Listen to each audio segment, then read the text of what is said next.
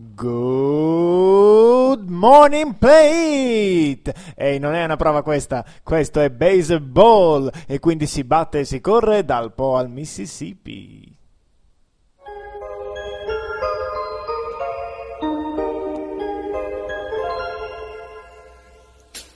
Well, Mr. Burns had done it. The power plant had won it. With Roger Clemens clucking all the while. Mike Sosha's tragic illness made us smile. While Wade Boggs lay unconscious on the barroom tile. We're talking softball. From Maine to San Diego, talking softball. Mattingly and Conseco. Ken Griffey's grotesquely swollen jaw. Steve Sachs and his running with the law. We're talking Homer, Ozzy and the Straw. Talking softball from Maine to San Diego. Talking softball, Mattingly and Conseco, Ken Griffey's grotesquely swollen jaw. Steve Sachs and his running with the law. We're talking Homer, Ozzy and the Straw. Benvenuti a tutti a Talking Baseball, il podcast dedicato all'MLB di Radio Play It, la prima puntata di questa nuova avventura e sono Marco Barbanera, Marco RVT per gli amici del forum, sono lieto di introdurvi Christian Bona detto Sberl Ciao a tutti ragazzi. e Francesco Bezzi detto Hobbit Shakira Hobbit Hobbit 83, il canadese. Ciao a tutti, grazie. Ok, prima puntata di questa nuova avventura che vuole insomma ricominciare, far ricominciare a parlare di baseball su Radio Plate perché per tanti mesi siamo stati senza una trasmissione, addirittura un tempo ce n'erano due, c'era baseball e musica, c'era baseball jam. Purtroppo con i problemi del sito siamo rimasti senza trasmissioni. Da oggi vogliamo ricominciare e quale periodo migliore per ricominciare se non quello che ci porta verso il periodo caldo della stagione? Perché fra poco c'è la trading deadline, fra pochi giorni eh, ancora di meno ci sarà l'All-Star Game e prima di arrivare a questi temi caldi direi di fare un bel riassunto e di eh, vedere un po' dove, come siamo arrivati a questo punto, a che punto siamo e le varie squadre come si stanno comportando. Direi di cominciare dalla division forse più combattuta della- dell'intero panorama MLB e cioè l'American League East. A questo punto do la linea al mio amico Hobbit e eh, tifoso di Toronto Blue Jays e quindi ci darà una, una- ci farà eh, ci spiegherà bene insomma cosa succede nell'American League East. Linea a te Hobbit. Grazie Marco. Me, eh, tifoso di Toronto direi purtroppo perché eh, giocare nell'American League East eh, sta diventando la nostra maledizione. Allora, cosa, cosa dire? Diciamo che mh, l'American League East, come al solito, come sempre negli ultimi anni, eh, rappresenta proprio la, la divisione di ferro. Abbiamo tre- le solite tre squadre più forti di tutta la- l'American League, ovvero Yankees, Boston e Tampa Bay, che come al solito fanno il loro campionato, lasciano indietro tutte le, loro rivali divisionali, ma anche eh, le migliori squadre delle altre due division. Così abbiamo gli Yankees che se ne sono già andati sulla quota 50 vittorie, una percentuale oltre i 600 di, eh, oltre il 600 per 1000 di vittorie, che è una roba allucinante. E seguiti in fondo solo a una partita e mezzo di distanza da Boston, nonostante un inizio più che pessimo, erano tipo due vittorie, 10 sconfitte dopo le prime 12 partite. E subito dopo da, da Tampa Bay che non, non molla, ha due partite e mezzo da Boston e ha davanti a sé assolutamente tutto, tutto aperto, nonostante la, la perdita durante l'off season di giocatori importanti come anche Carl Crawford, passato proprio ai rivali più ricchi di Boston. Insomma. Co- Comunque abbiamo degli Yankees che paradossalmente proprio nel momento in cui hanno perso il loro giocatore simbolo, anzi paradossalmente fino a un certo punto, in cui hanno perso il loro giocatore simbolo Derek Jeter, eh, si ritrovano ad aver preso la testa della division e ad aver preso anche un ritmo piuttosto elevato. Eh, subito dopo Boston che ha patito alcuni rendimenti non troppo non, eh, che non hanno rispecchiato le attese di alcuni suoi giocatori, soprattutto alcuni suoi lanciatori come Leke e Matsuzaka, e appunto Tampa che ha dovuto affrontare la perdita di alcuni campioni, ma sta comunque reagendo molto bene. Segue, seguono i derelitti Blue Jays che in, nella loro opera di ricostruzione eh, si stanno senz'altro disimpegnando bene, ma con un record più che dignitoso di 42 40, vittorie e 44 sconfitte si ritrovano quarti a, a 5 partite e mezza di distanza da Tampa e infine solito, i soliti Orioles che possono ricostruire con i giovani, possono aggiungere i veterani, ma alla fine sempre quinti si ritrovano, ormai sono anni che non riescono a muoversi da quel posto. E, e i tifosi cominciano anche un po' a spazientirsi, insomma, perché allora, Francesco, diventa frustrante. Uh, Francesco, a questo proposito vorrei farti magari qual- due o tre domandine veloci su questa division. Dimmi. Lanciandoti due o tre temi. Allora, uno, Boston, primo tema, Adrian Gonzalez, uno degli acquisti d'oro dell'off season, che secondo me sta dimostrando tutto il suo valore, anzi un valore aggiunto per Boston, soprattutto in un eh, parco come Fenway Park, favorevole agli hitters Seconda riflessione su Toronto e ovviamente sul giocatore simbolo, su cui poi volevo darti la parola, cioè Giuseppe Bautista, sì. l'anno scorso da più parti accusato di velatamente di stagione sopra le righe, con tutti gli annessi e soprattutto le allusioni connesse, e che invece quest'anno, come poi ci dirai, sta dimostrando che invece non è stato un fuoco di paglia. E infine eh, su, Balti- eh, su, Baltimore, in cui parlavi di ricostruzione, ma che eh, il cuore di lanciatori giovani sul quale dovrebbe basarsi il tutto sta dimostrando almeno a corrente alternata eh, il proprio valore. Ecco, volevo un tuo commento. Ma diciamo questo, eh, di Gonzales in pochi eh, discutevano il valore anche prima dell'acquisto da parte di Boston. Bisogna dire però che giocava in un campo eh, che sicuramente a chi vuole dimostrare di avere potenza e capacità di spedire la pallina oltre le recensioni. Si è ritrovato a Fenway e diciamo che ne sta approfittando. Un, oltre ad avere vabbè, una media battuta allucinante di 348, ma a, per, a livello di risultati complessivi è, un, una, è una macchina da guerra raccoglie sicuramente poche basi ball, va a K come qualsiasi slugger eh, di media sul 18%, eccetera, però 586 di slug parlano da soli, insomma, quindi è veramente un acquisto pesante e sta rispettando tutte le attese. C'erano degli scettici effettivamente, ma che secondo me non avevano uh, ben chiaro quali potevano essere gli effetti del, suo, del campo dei Padres su di lui, insomma. Mm, basta vedere che qualsiasi sua statistica offensiva quest'anno è schizzata in alto, a parte l'OBP, vabbè, che comunque è sui massimi in carriera pure su quello. È veramente è un giocatore fortissimo e sta diventando con, uh, con uh, Pedroia, Euclid e Ortiz intorno a lui eh, sta diventando veramente il, te- il terrore di molti lanciatori insomma quindi io fossi cioè, il, la dirigenza di Boston è già ampiamente soddisfatta di quello che ha fatto, anche se ha dovuto dare alcuni giovani considerati molto molto interessanti come Rizzo e altri. Di contro, eh, parlavi prima di Bautista. Bautista è, è una delle storie più, più, strane, più strane di tutto il baseball recente, insomma, perché è un giocatore che se andiamo, andiamo a vedere la sua storia eh, ritroviamo che solo pochi anni fa, esattamente nel, nel 2004, giocò in quattro squadre diverse, perché ognuna lo scaricò. Ed è, se vogliamo, una, una storia che, ci, che deve, è, è, un esempio proprio di come eh, anche, ciò, anche le regole più sensate, più intelligenti fatte per non imprigionare i giocatori, poi possono avere il rovescio della medaglia.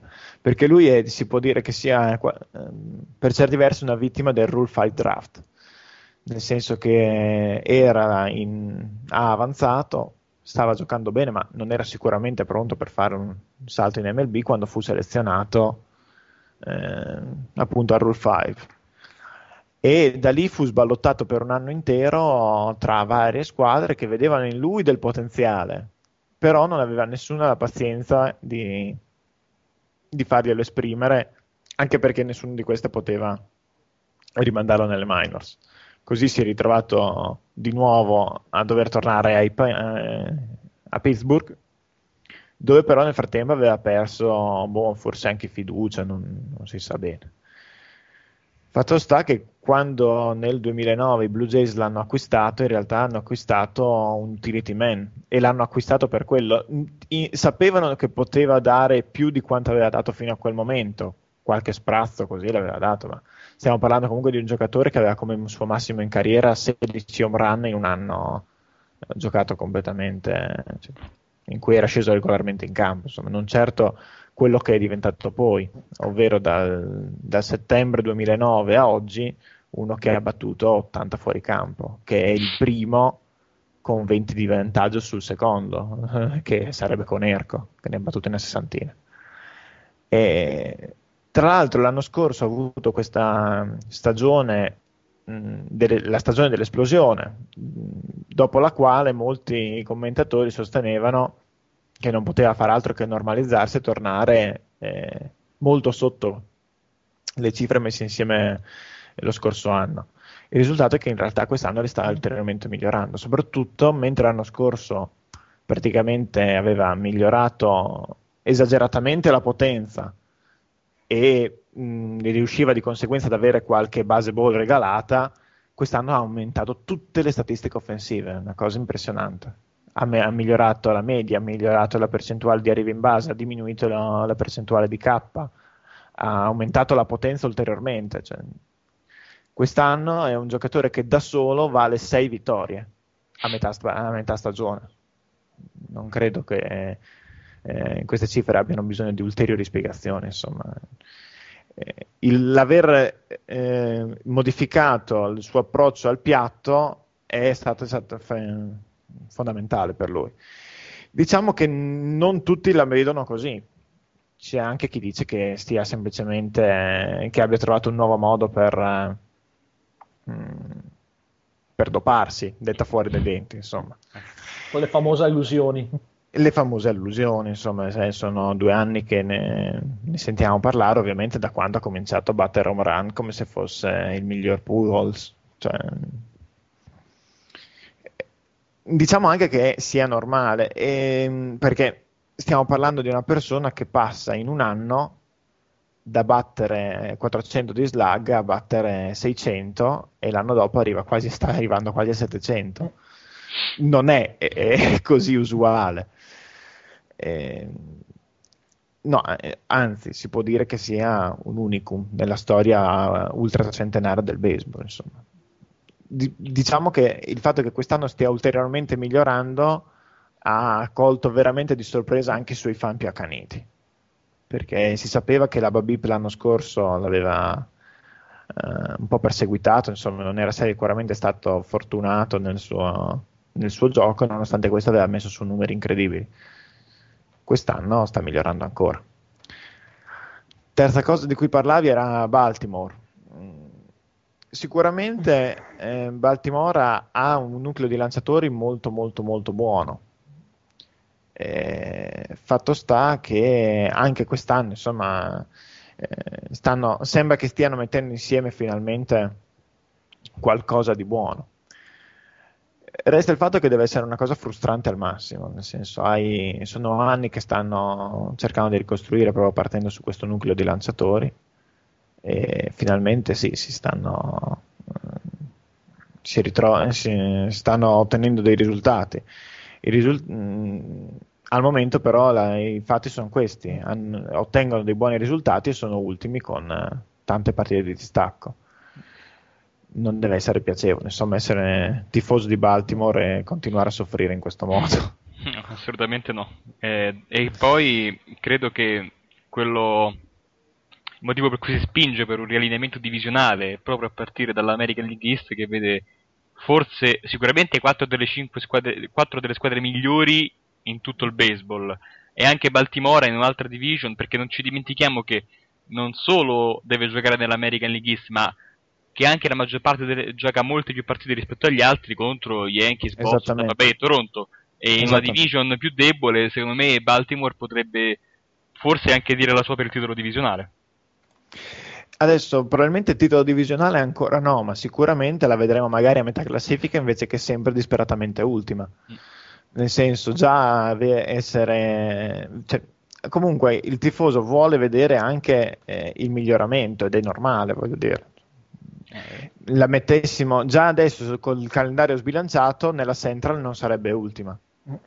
E, nella, e, anche nella West non sarebbe ultima, sarebbe probabilmente più o meno pari a Oakland. E cioè, sono cose che fanno riflettere. Che fanno riflettere, perché comunque abbiamo, se noi mettessimo, facciamo una classifica generale, ci ritroviamo con Yankees, Boston e Tampa davanti a tutti in tutta American League. Poi abbiamo il gruppetto eh, con eh, Angels, a, a, eh, Angels, Texas, eh, Detroit, Detroit, Chicago e, e Cleveland che sono molto vicine e subito dopo Toronto. Però vuol dire che abbiamo eh, le, le, squadre che stanno lottando per il titolo divisionale in, nella Central e nella West che sono vicine alla quarta dell'American, dell'American League. E le prime tre dell'American League East, io voglio ricordare sempre che per, per il regolamento attuale del baseball una di queste tre ai playoff siamo già sicuri che non andrà. Una tra Boston, Yankees e Tampa non andrà ai playoff. È, è assurdo perché queste tre sono le tre migliori dell'American League. Esatto, è incredibile, è incredibile questa cosa. Il regolamento della wild card sì è interessante perché permette alla quarta squadra, al miglior secondo, di accedere ai playoff, ma a volte abbiamo visto anni in cui più di una squadra in una divisione era nettamente superiore magari alla vincente di un'altra divisione. Io mi ricordo, il primo anno che ho seguito, nel 2006. L'American League West ha avuto delle percentuali imbarazzanti. La squadra che ha vinto la division l'ha fatto, se non sbaglio, con un record a malapena vincente, eppure esatto, playoff. E magari altre squadre con un record migliore sono andate fuori. E questa cosa va sicuramente modificata. Ora, non dico di arrivare come gli altri sport che hanno eh, magari 30 50% squadre. delle squadre. Sì, veramente. Sì, è esatto. una percentuale abbastanza alta e che permette, per esempio, nella pallacanestro spesso vediamo squadre con eh, record eh, negativi, negativi. Andare, play, andare ai playoff. E, non dico l'ordine del giorno, ma quasi. Il baseball invece si è sempre distinto per voler andare controcorrente voler avere l'eccellenza ai playoff, però i, i rischi che, cioè ormai praticamente ogni anno ci sono squadre che eh, meritevoli di andare ai playoff eh, che hanno più e rimangono a casa avendo più vittorie di squadre con meno vittorie con meno vittorie che provano nei playoff per il regolamento. Ecco, questa è una cosa che Ma basta vedere, basta vedere comunque lo storico della, eh, delle vittorie nella um, wild card dell'American League. Cioè sono sostanzialmente tutte American League East. Adesso non ho il dato preciso sotto, eh, però um, eccoli qua, ce l'ho.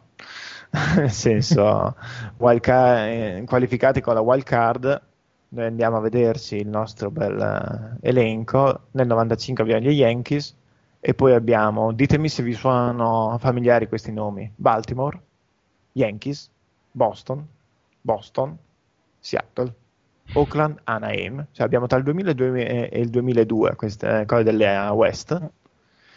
E, e poi abbiamo Boston, Boston, Boston, Detroit che salta fuori così, New York, Boston, Boston, New York. Cioè, quattro volte dal 95 al 2010 non è stata American League East la wild card. Eh, Questo eh. dice molto, secondo me. No, no, è vero, è vero. Mi pare che del 2006 poi Detroit, se non, se non ricordo male, che poi arriva fino alle, alle sì. World Series. Esatto, e, esatto. poi non furono mai eh, disputate, ricordiamo questa cosa, le World Series del 2006 non furono mai disputate E... Perché tutto si interruppe in gara 7 allo Sci Stadium. Sì, quando Andy Chavez fece quella presa, gli dei del baseball decisero che non bisognava giocare ulteriormente, fecero finire lì la partita. Però questo esatto. è, come, è come la ricordo io. Poi se qualcuno ha un'altra versione, mi spiace. Sì, sì, sì, me, me, me la ricordo anch'io, confermo. Guarda, io, ho pe- io, ho qui un cofanetto di 6 DVD che dicono il contrario, però no, non vado contro di voi, ragazzi. Ma anche nel 2008 non ci sono mai state le World Series e neanche nel 2009, specialmente nel 2009 non ci sono mai state, perché la finale fra Phillies e Yankees è il peggio sì. che un tifoso dei Mets possa, infatti non ho visto, veramente, lo ammetto, magari non, non ci farò una bella figura, a me con le World Series non ho neanche acceso la televisione, leggevo il box score la mattina dopo. Eh, Ti sei tanto, rifiutato. Eh, mi sarei fatto il sangue amaro e basta a vedere una roba del genere. Eh, non sapendo perché, perché ti, fa, di fare contro due squadre difficili. Esatto. Soltanto un'invasione di alieni avrebbe potuto farmi felice, ma mi è sembrata una cosa difficilmente realizzabile. Quindi, so. Ma quindi la vera domanda prima di proseguire è che sono in realtà 25 anni che Marco non guarda il baseball, ma questo è un altro discorso. Eh, mi sa che così abbiamo già finito. La, è stato un piacere, signori. Eh, la seconda puntata di questa, di questa pu- trasmissione non andrà mai in onda. Facciamo, eh, Facciamo una, una, puntata e basta. E poi ci esatto. Tagliano. Però noi ci tagliano perché ci sono delle rivalità all'interno. Esatto. Comunque, parlando dell'American League East, andiamo a vedere la Central dove abbiamo una sorpresa in cima e una sorpresa quasi in fondo perché abbiamo Cleveland, primo posto. A, propo- sì? eh, a proposito di squadre che ricostruiscono. Sì, abbiamo Cleveland al primo posto Cleveland Zota che sta facendo... All'improvviso è nata. Nel senso che Cleveland dopo anni che... in cui ha dovuto solo mettere insieme eh, più talento possibile nelle minors, è esplosa e quest'anno nessuno se lo attendeva ma abbiamo Cleveland in testa fin dall'inizio. Adesso non sappiamo se conclu- si concluderà così, ma sicuramente Cleveland a questo punto è un po' la Tampa Bay del, dell'American League Central, nel senso esplosa all'improvviso un anno e sembra avere tutte le carte in regola per poter restare ai vertici anche negli anni prossimi. Che vinca o che perda quest'anno, insomma, non è quello importante. Cioè, oddio, magari per un tifoso di Cleveland è molto importante, però eh, che arrivi alla fine in testa o che non ce la faccia, sicuramente significa che da ora in poi Detroit non pro- potrà pensare di vincere la, la, division lottando con Minnesota e Chicago e basta, ma dovrà fare i conti con Cleveland senza dubbio. Sì, che poi eh, qui non siamo di fronte al classico, cosa che poi questo non è successa, ma tutti gli anni, se ci fate caso, mm-hmm. eh, Baltimora a fine aprile, prima, sempre prima, non c'è verso. Sì, sì, sì, è vero. È poi vero. però dal, dal primo di maggio c'è il crollo, invece qui vedo che gli Indians sono rimasti eh, sempre bene o male in, in, sempre in testa o comunque vicino alla testa, soprattutto se pensiamo che nel 2007 Cleveland arrivò a un passo dalle World Series, se non ricordo male, poi sì. ovviamente gli anni dopo cominciarono a fare una dolorosa ricostruzione, ma hanno messo insieme tutti quei talenti, mi viene da pensare alla Porta, Santana, e pre- hanno preso poi qualche tempo prima Shin Su Chu veramente per un tozzo di pane. Questa cosa poi andrebbe spiegata ai tifosi dei Mets, dove poi arriveremo dopo ai Mets. Perché i tifosi Kiva si sono fatti due o tre anni così a ricostruire, ma eccoli lì adesso che effettivamente si stanno giocando eh, il titolo divisionale. Non avranno più le loro stelle che avevano nel 2007, pazienza, hanno siduto anche Sissi Sabazia. Ma che importa chi veste la maglia? Chi pensa con questa mentalità eh, veramente non ha molto chiaro quello che poi è il baseball, perché i giocatori alla fine sono tasselli di un puzzle che però è in continuo movimento a me, se i Mets dovessero vincere il titolo senza Wright, Santana, Reyes, pazienza, che me frega a me. Io voglio il mm. titolo. E però purtroppo qui sembra che ci siano molti tifosi che preferiscono avere la squadra mediocre, ma Reyes col contratto decennale. Ma comunque ci arriviamo dopo. Torniamo alla America League Central. Diciamo anche che c'è una cosa eh, da considerare, nel senso un. Cleveland ha cominciato la sua ricostruzione nel 2008 praticamente e già nel 2011 ne vede gli effetti. Sicuramente è stata brava la dirigenza. Diciamo anche che però che ricostruire nell'American League Central eh, è un altro discorso piuttosto che ricostruire nell'American League East. Nel senso che ricostruire nell'American League East vuol dire che tu devi avere, arrivare ad avere la miglior squadra del, delle major e allora sei competitivo. E nell'American League Central devi avere una delle 5-6 mm, migliori squadre dell'American League per essere competitivo. E, è un discorso un po' diverso, insomma. Eh, però bisogna dare atto a Cleveland di aver lavorato molto bene perché voglio dire una ricostruzione in tre anni vuol dire aver lavorato senz'altro bene dietro di loro si ritrovano Detroit e, e Chicago due squadre che insomma possono spendere sicuramente eh, Chicago lo sta facendo da un po' anche se con risultati altalenanti Dietro ancora Minnesota la sorpresa negativa della stagione fino a questo punto, perché ha otto partite dietro Cleveland, otto partite da recuperare da Cleveland. E adesso è tornato negli ultimi tempi il loro giocatore franchise, insomma Joe Mauer. Però sicuramente nessuno si sarebbe aspettato a inizio anno Minnesota quarta in divisione e Cleveland prima, al massimo si aspettavano il contrario.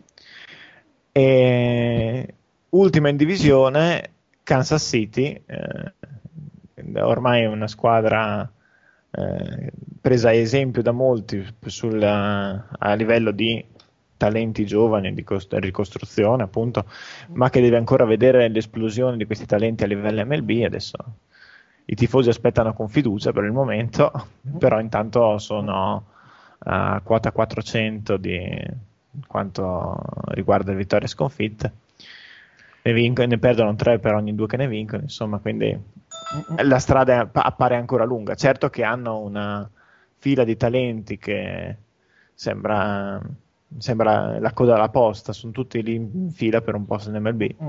sì. e sono una quantità industriale e un, un livello di talento veramente molto alto. Il, il, problema principale di Kansas City, come abbiamo visto anche negli, nei, se durante gli ultimi anni la stampa e specialmente non solo aveva questa sorta di contest fra Dayton Moore e Omar Minaya, beh, se vieni messo in, in, diretta concorrenza con Omar Minaya vuol dire che qualcosa di sbagliato lo stai facendo. Infatti, eh, se da un lato appunto la gestione del roster eh, della, delle minor league è fantastica da parte di Kansas City, alcune mosse discutibili a livello MLB non possiamo non notarle Beh, esempio... diciamo che insomma Kansas City ormai è nota per avere questo suo GM un po' cervellotico. Amante di Jeff Francoeur, e questo basta per farlo insomma scadere nella mia lista delle preferenze. Beh, anche abbiamo anche... Cabrera. Eh. E abbiamo anche la prima rotazione a 6.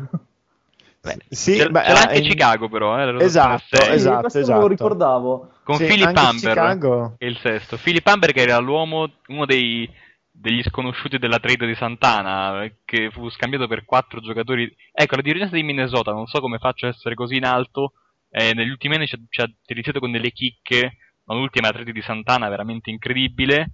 Philip Amber è uno dei, forse l'unico che ha avuto successo, perché Carlos Gomez praticamente è un quarto esterno. Gli altri due mi pare fossero Deolis Guerra e l'altro veramente non mi ricordo chi sia, e se non se lo ricorda Marco vuol dire che è veramente sconosciuto. Sconosciutissimo. e Philip Amber è, è, venuto fuori quest'anno e ha convinto Ozzy Guillen ad avere questa rotazione a sei uomini. Eh, diciamo che... che Philip Amber eh, era comunque considerato all'epoca un prospetto di alto livello.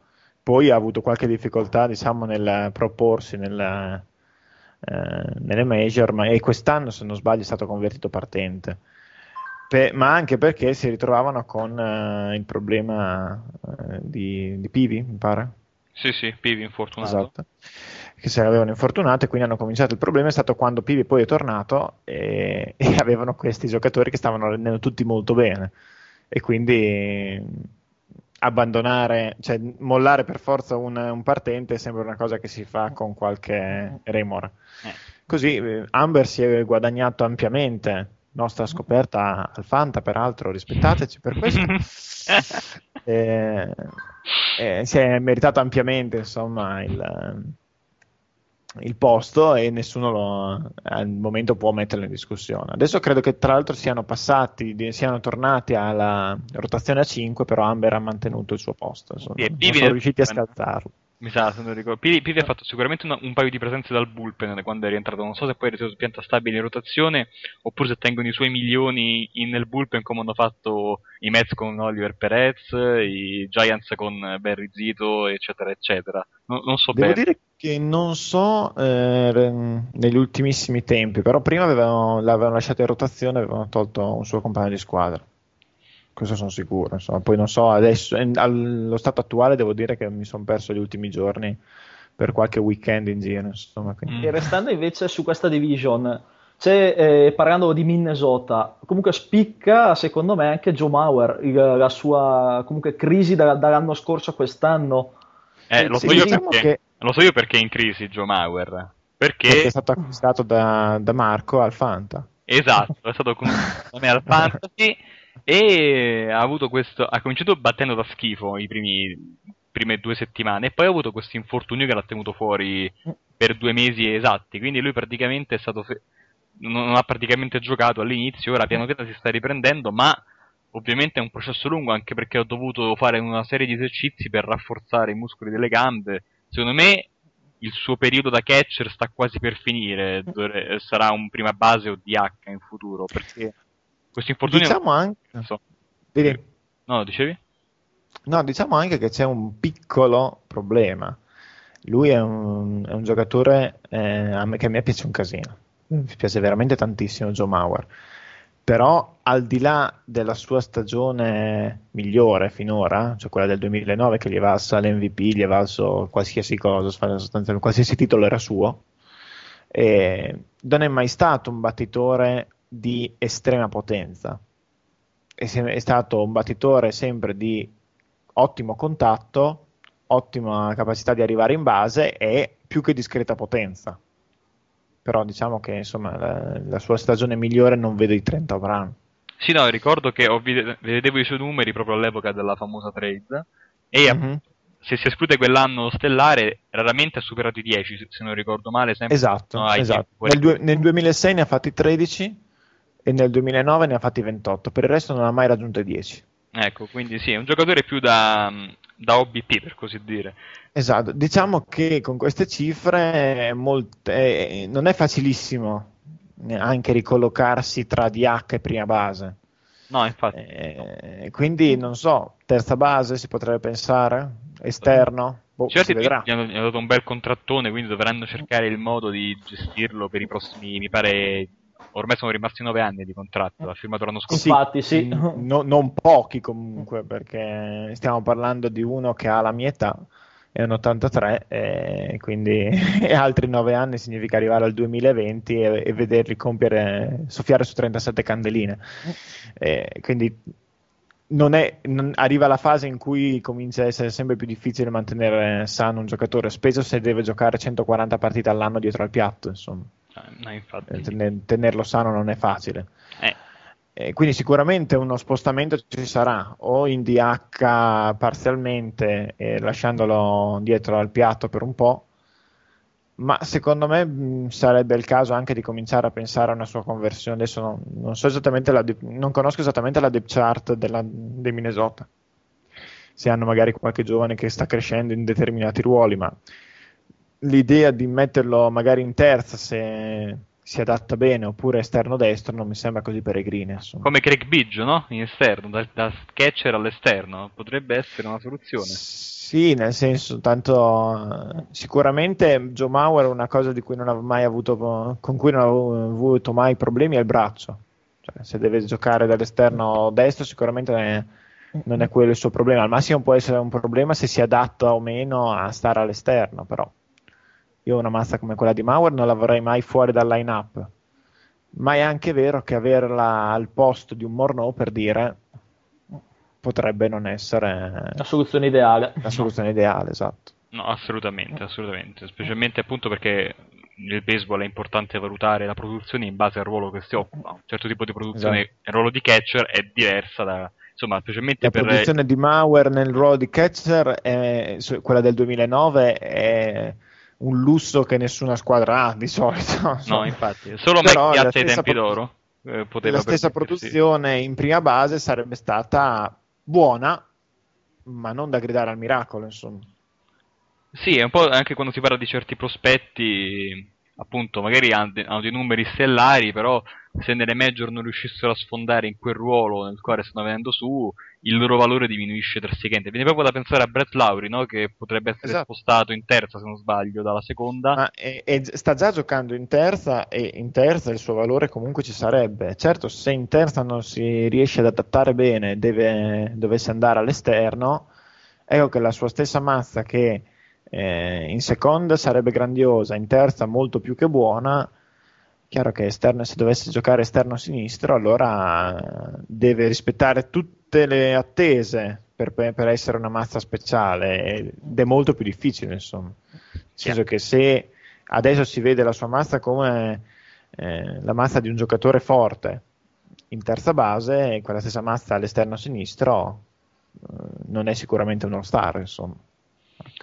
Perfetto, perfetto. Allora, Ok, direi vai. che possiamo tenere chiusa quindi anche la American League Central e passare quindi alla division più piccolina dell'American League.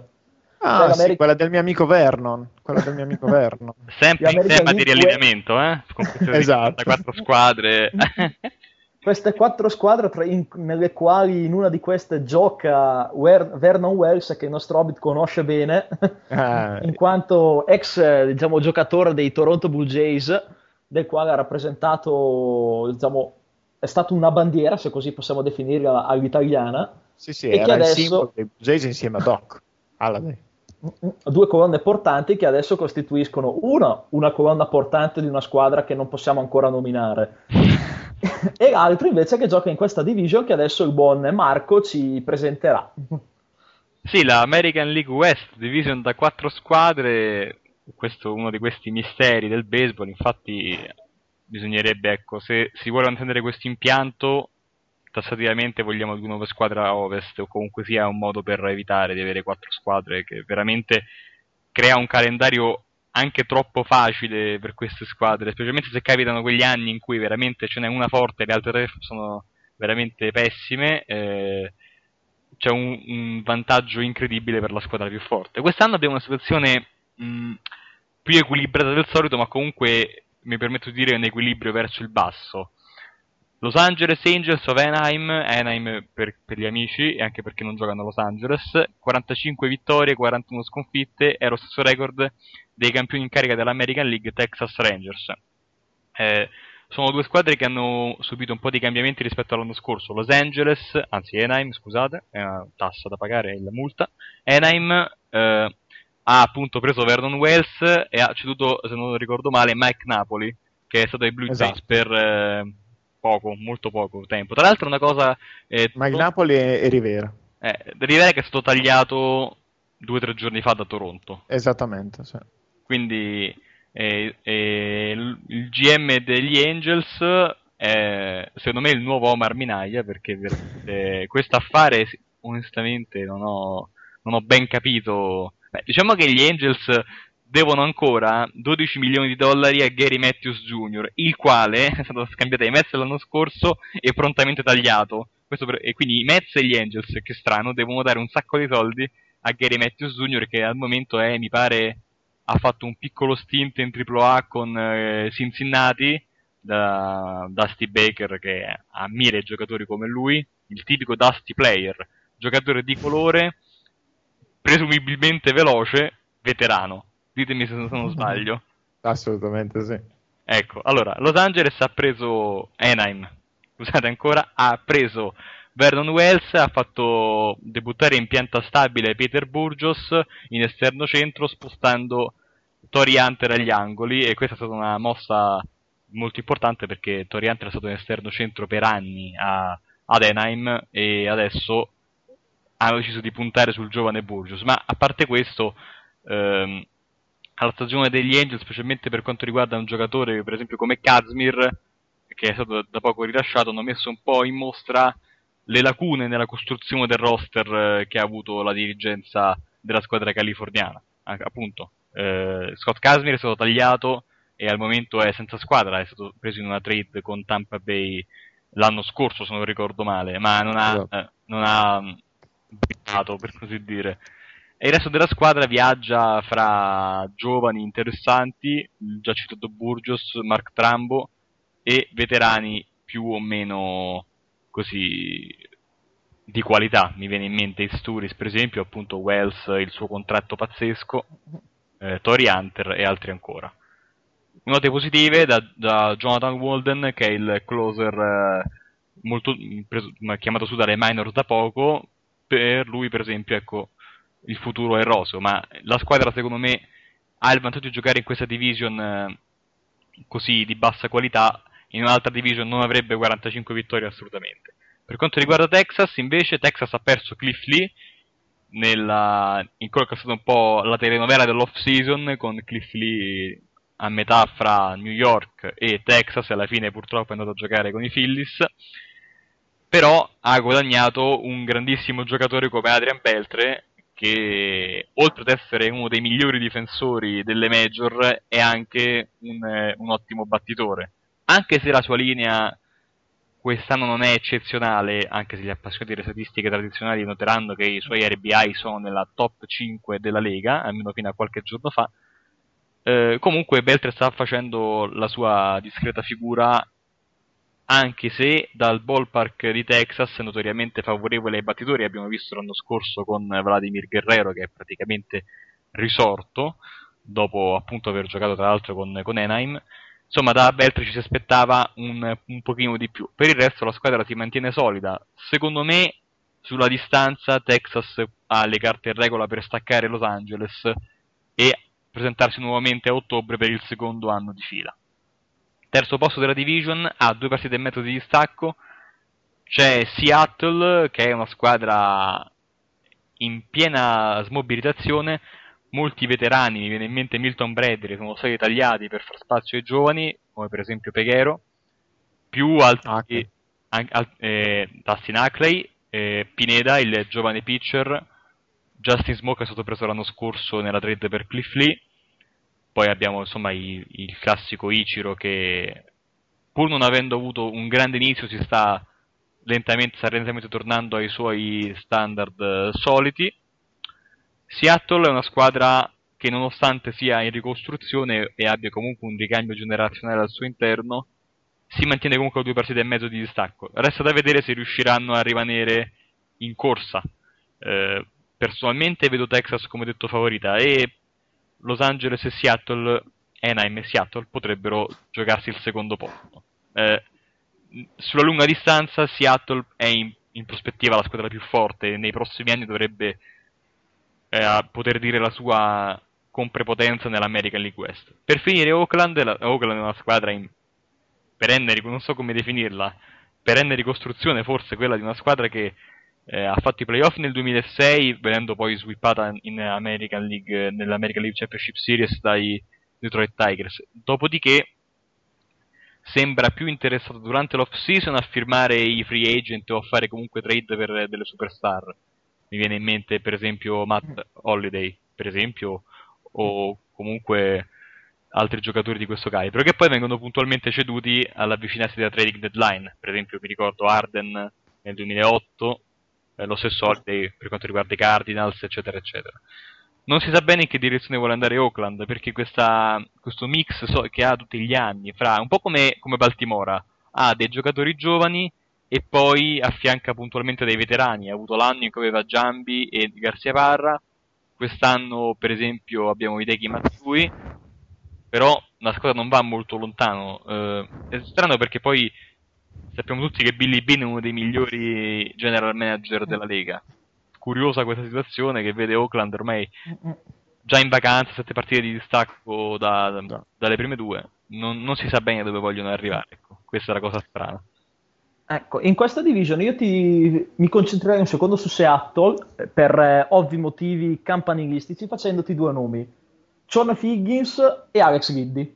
Ah, beh, tu sei molto abile nel farmi questa domanda anche perché nella Dynasty ho il piacere di avere Alex Liddy nel mio farm system. E io ho Higgins eh, nella mia squadra titolare. Ecco, quindi sarei concorde con me che Sean Higgins è uno dei peggiori giocatori delle major al momento. Con uno dei crolli più verticali negli ultimi anni che io abbia mai visto. Sì, poi Sean Figgins veniva da alcune buone annate con gli Angels ed è poi un, un giocatore che negli anni è stato sia un titolare più o meno inamovibile, ma soprattutto anche, è anche capace di giocare più posizioni, quindi univa la possibilità di poter giocare ovunque alla possibilità di giocare tutti i giorni, non il classico utility man che magari ti gioca una partita ogni 4, ogni 5. Figgins era un giocatore in grado anche di battere più o meno per una buona media, eh, non faceva troppi danni, ma quest'anno è veramente uno dei peggiori giocatori possibili. Ricordo che l'anno scorso fu provato in seconda base per un po' e poi venne spostato per disperazione, per eh, la difesa terribile. Quest'anno oltre a difendere male batte anche in maniera pure peggio. Batte in maniera indecente e c'è Alex Liddy pronto a salire anche se eh, le news dagli, dagli Stati Uniti sono un po' contrastanti. Secondo molti scout, leggevo qualche giorno fa che uno scout eh, diceva che i Mariners non hanno una risposta interna al problema Sean Figgins, facendo chiaramente intuire che Alex Liddy non è un, un uh, giocatore pronto per debuttare in MLB. I suoi numeri quest'anno sono un po' altalenanti. Ad aprile non ha battuto benissimo, si è ripreso a maggio e adesso a giugno e nel mese appena concluso non ha, non ha brillato. Il problema principale è il numero incredibile di strikeout eh, che, che, subisce, perché quest'anno, nel 2011, siamo arrivati a una percentuale del 28%.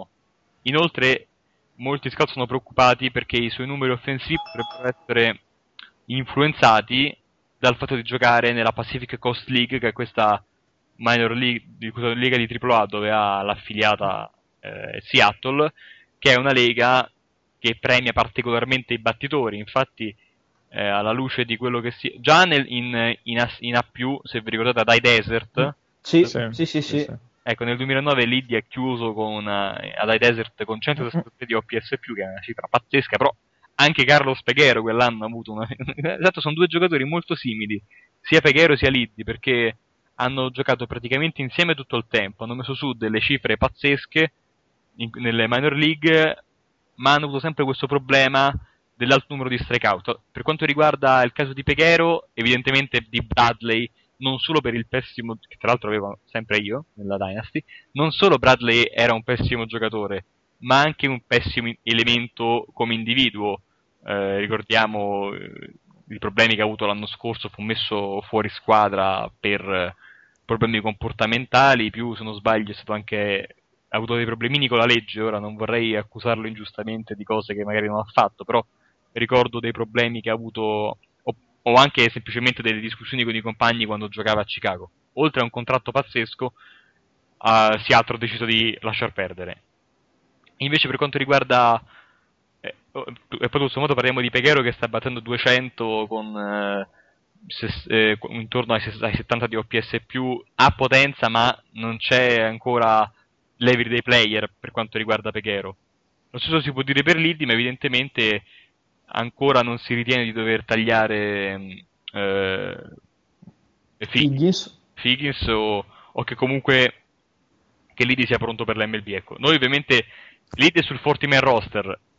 Al, se non ci saranno infortuni, Liddy sarà eh, chiamato a settembre. Chiedo scusa, è questo quello che tutti spe- scusate, è quello che tutti sperano e immaginano, però eh, insomma non ci sembra al momento che abbia possibilità di essere chiamato a breve termine. Oddio.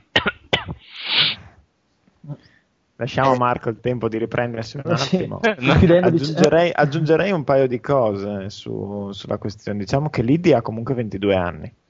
Diciamo, ha tutto il tempo ancora per, uh, per crescere e, ricostru- e, e, ricostruirsi come giocatore, nel senso non è che debba rivoluzionare niente, deve solo fare continui miglioramenti. E la sua difesa per, ha anche dei lati positivi perché la sua difesa è migliorata tantissimo negli ultimi tempi e sono riusciti anche a farlo giocare qualche volta da interbase, che non sarà sicuramente il suo ruolo nelle major, ma diciamo che lo può occupare in caso di emergenza e non ha fatto brutta figura peraltro, quindi eh, diciamo che da quel punto di vista il suo valore sta aumentando. ha 22 anni e, e, non dobbiamo dimenticare comunque che viene dall'Italia, nel senso non è che cres- non è cresciuto a pane baseball uh, prima ancora di cominciare a camminare, è, cresciuto giocando a baseball sicuramente, ma è diverso crescere in un ambiente americano o crescere in Italia. Io quindi rimango fiducioso sul fatto che possa diventare un giocatore da un, un titolare player. di MLB, esatto, quello che viene chiamato l'everyday player, un titolare in MLB comunque. Secondo me bisogna solo avere un attimo di pazienza perché ha comunque 22 anni, in AAA 22 anni, insomma, io il tempo glielo darei. Infatti sì. la speranza è quella che non venga magari bruciato da magari un primo stint nelle majors, diciamo, deludente. Esatto, esatto. Sì, tra l'altro nelle ultime 6 partite giocate in AAA 5 partenze da shortstop, quindi diciamo che esatto. forse vogliono provare anche a vedere in un ruolo di utility magari, se riesce a fare più posizioni, già che riesca a fare terza base, shortstop è positivo, più posizioni può giocare ovviamente meglio è, ah, quindi magari vediamo come va, insomma.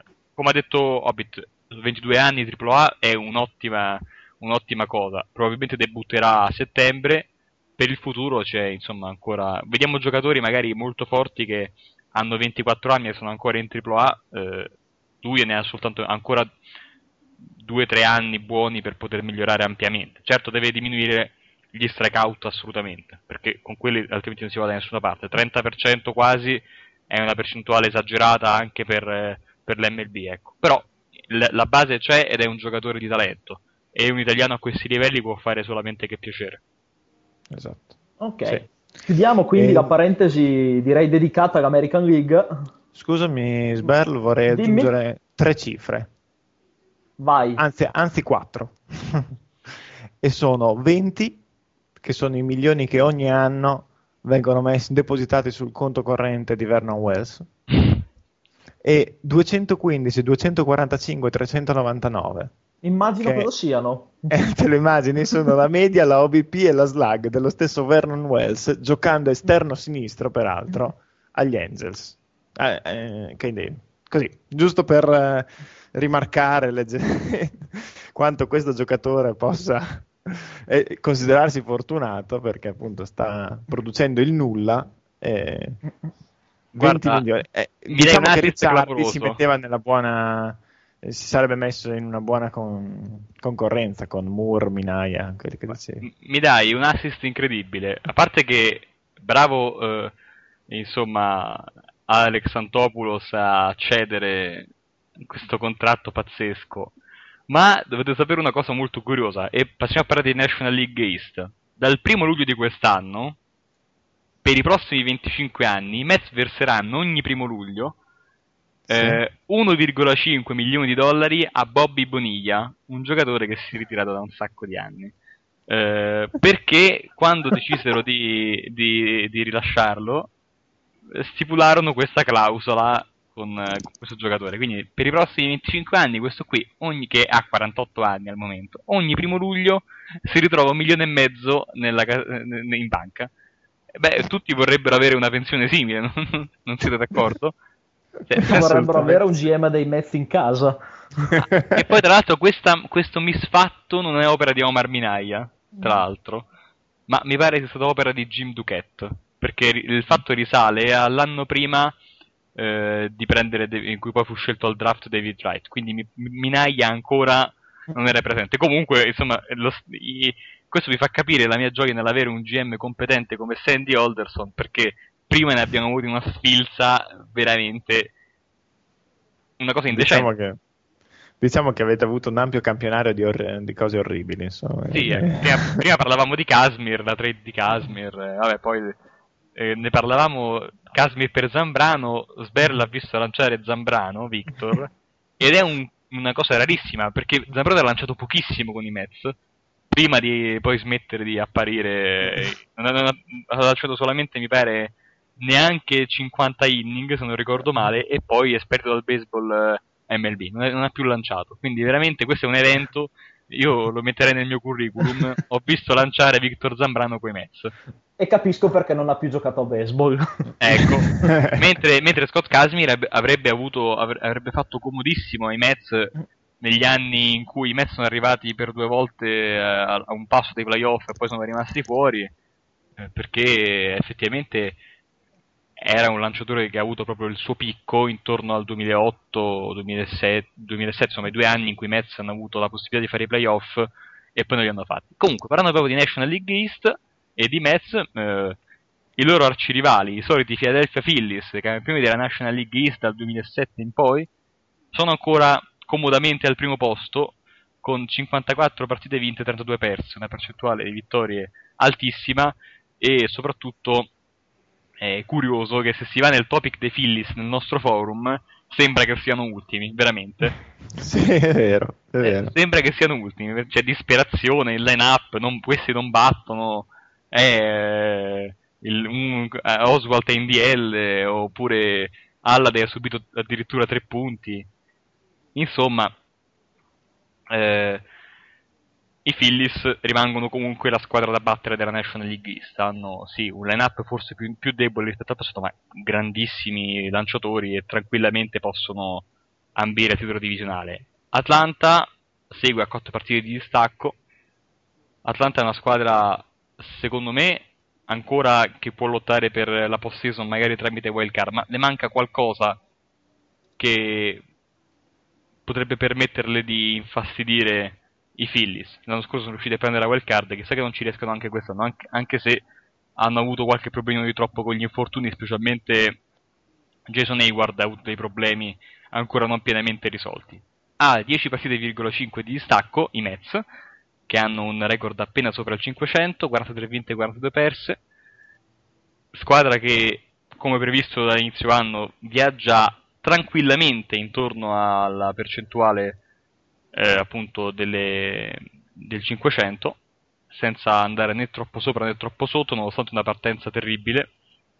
E al di là di quello che dicono i tifosi sui forum, nei siti o anche i giornalisti, i Mets non sono una squadra playoff e dovrebbero pensare a cedere alla trading deadline piuttosto che a comprare, anche perché non ci sono i soldi, c'è un accordo con un, con un nuovo azionista di minoranza che dovrebbe prendere il 49% delle, delle azioni dei Mets, ma comunque non sarà sufficiente per creare del, del, payroll addizionale per, e comunque sarebbe inutile perché la squadra non ha bisogno di comprare adesso né di cedere prospetti ma ha bisogno di tenersi i prospetti quei pochi buoni che ci sono prenderne altri cedere le stelle a fine contratto Beltran quasi sicuramente andrà via Keirod probabilmente andrà via Reyes quasi sicuramente andrà via e intorno a questo nucleo costruire la squadra del futuro. È inutile mettersi a dare estensioni, contrattoni e destra e manca perché ci, si rischierebbe di avere una squadra poco competitiva con un giocatore o due giocatori forti e questo ovviamente è una cosa che non permette di vincere i campionati. Eh, poco sotto, a mezza partita di distacco, i Washington Nationals che hanno un record alla pari, 43-43, Nationals che eh, anche loro una squadra in piena ricostruzione più avanzata rispetto a quella dei Mets secondo me, anche perché i loro prospetti cominciano piano piano a salire su. Purtroppo Strasburg ha avuto un infortunio serio che gli impedirà di lanciare fino alla fine di quest'anno e quindi probabilmente lo vedremo l'anno prossimo. Ma... Anche se ti dico, sembra che abbia, sia avanti sulla riabilitazione. Oh, leggevo, qual- leggevo, qualche giorno fa che ci sono rumors che potrebbe addirittura provare a rientrare. Eh, io Anche se... loro non lo farei. Idem. Idem. fossi loro non lo farei perché Già l'anno scorso, appunto, l'infortunio non è stato da ridere. Insomma, Tommy John Surgery, specialmente così giovane, eh, non è una cosa propriamente positiva. E in più, magari farlo così, esagerare con i tempi, a, a, affrettare troppo il rientro anche quest'anno, in un momento in cui onestamente i Nationals non hanno grosse speranze di post-season, anzi, se fossi loro, anche se non si dovrebbe dire, cercherei in tutti i modi di anche quest'anno non, eh, non c'è bisogno dell'altro che secondo me che ci è automatico che arrivi in fondo, non ci, devo, non ci si devono impegnare, ma a, a rafforzare una, una farm veramente di alto livello con un ulteriore pick a livelli alti. Quest'anno hanno preso Randon, se non ricordo male, hanno Harper che sta giocando benissimo nelle minor. Ha già esordito, in doppio A. Secondo. Sì, ha già esatto. esordito con due valide. Ecco. ecco. E poi mi sembra anche un tipetto niente male, provocazioni.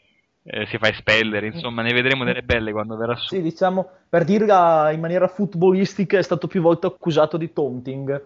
Ecco. Cioè, cioè letteralmente prendere per i fondelli gli avversari. Beh, tutti quanti quel video in cui ha dato un bacio al, ha mandato un bacio al pitcher dal quale aveva appena battuto fuori campo. E quindi abbiamo, con questo già siamo a capire con chi abbiamo a che fare. Washington che poi ha dato questo contratto pazzesco a Jason Wert, non si sa bene per quale motivo, che poi curiosamente è lo stesso contratto di Barry Zito, e infatti io avrei dato anche un centesimo in più giusto per evitare magari un po' di sfortuna.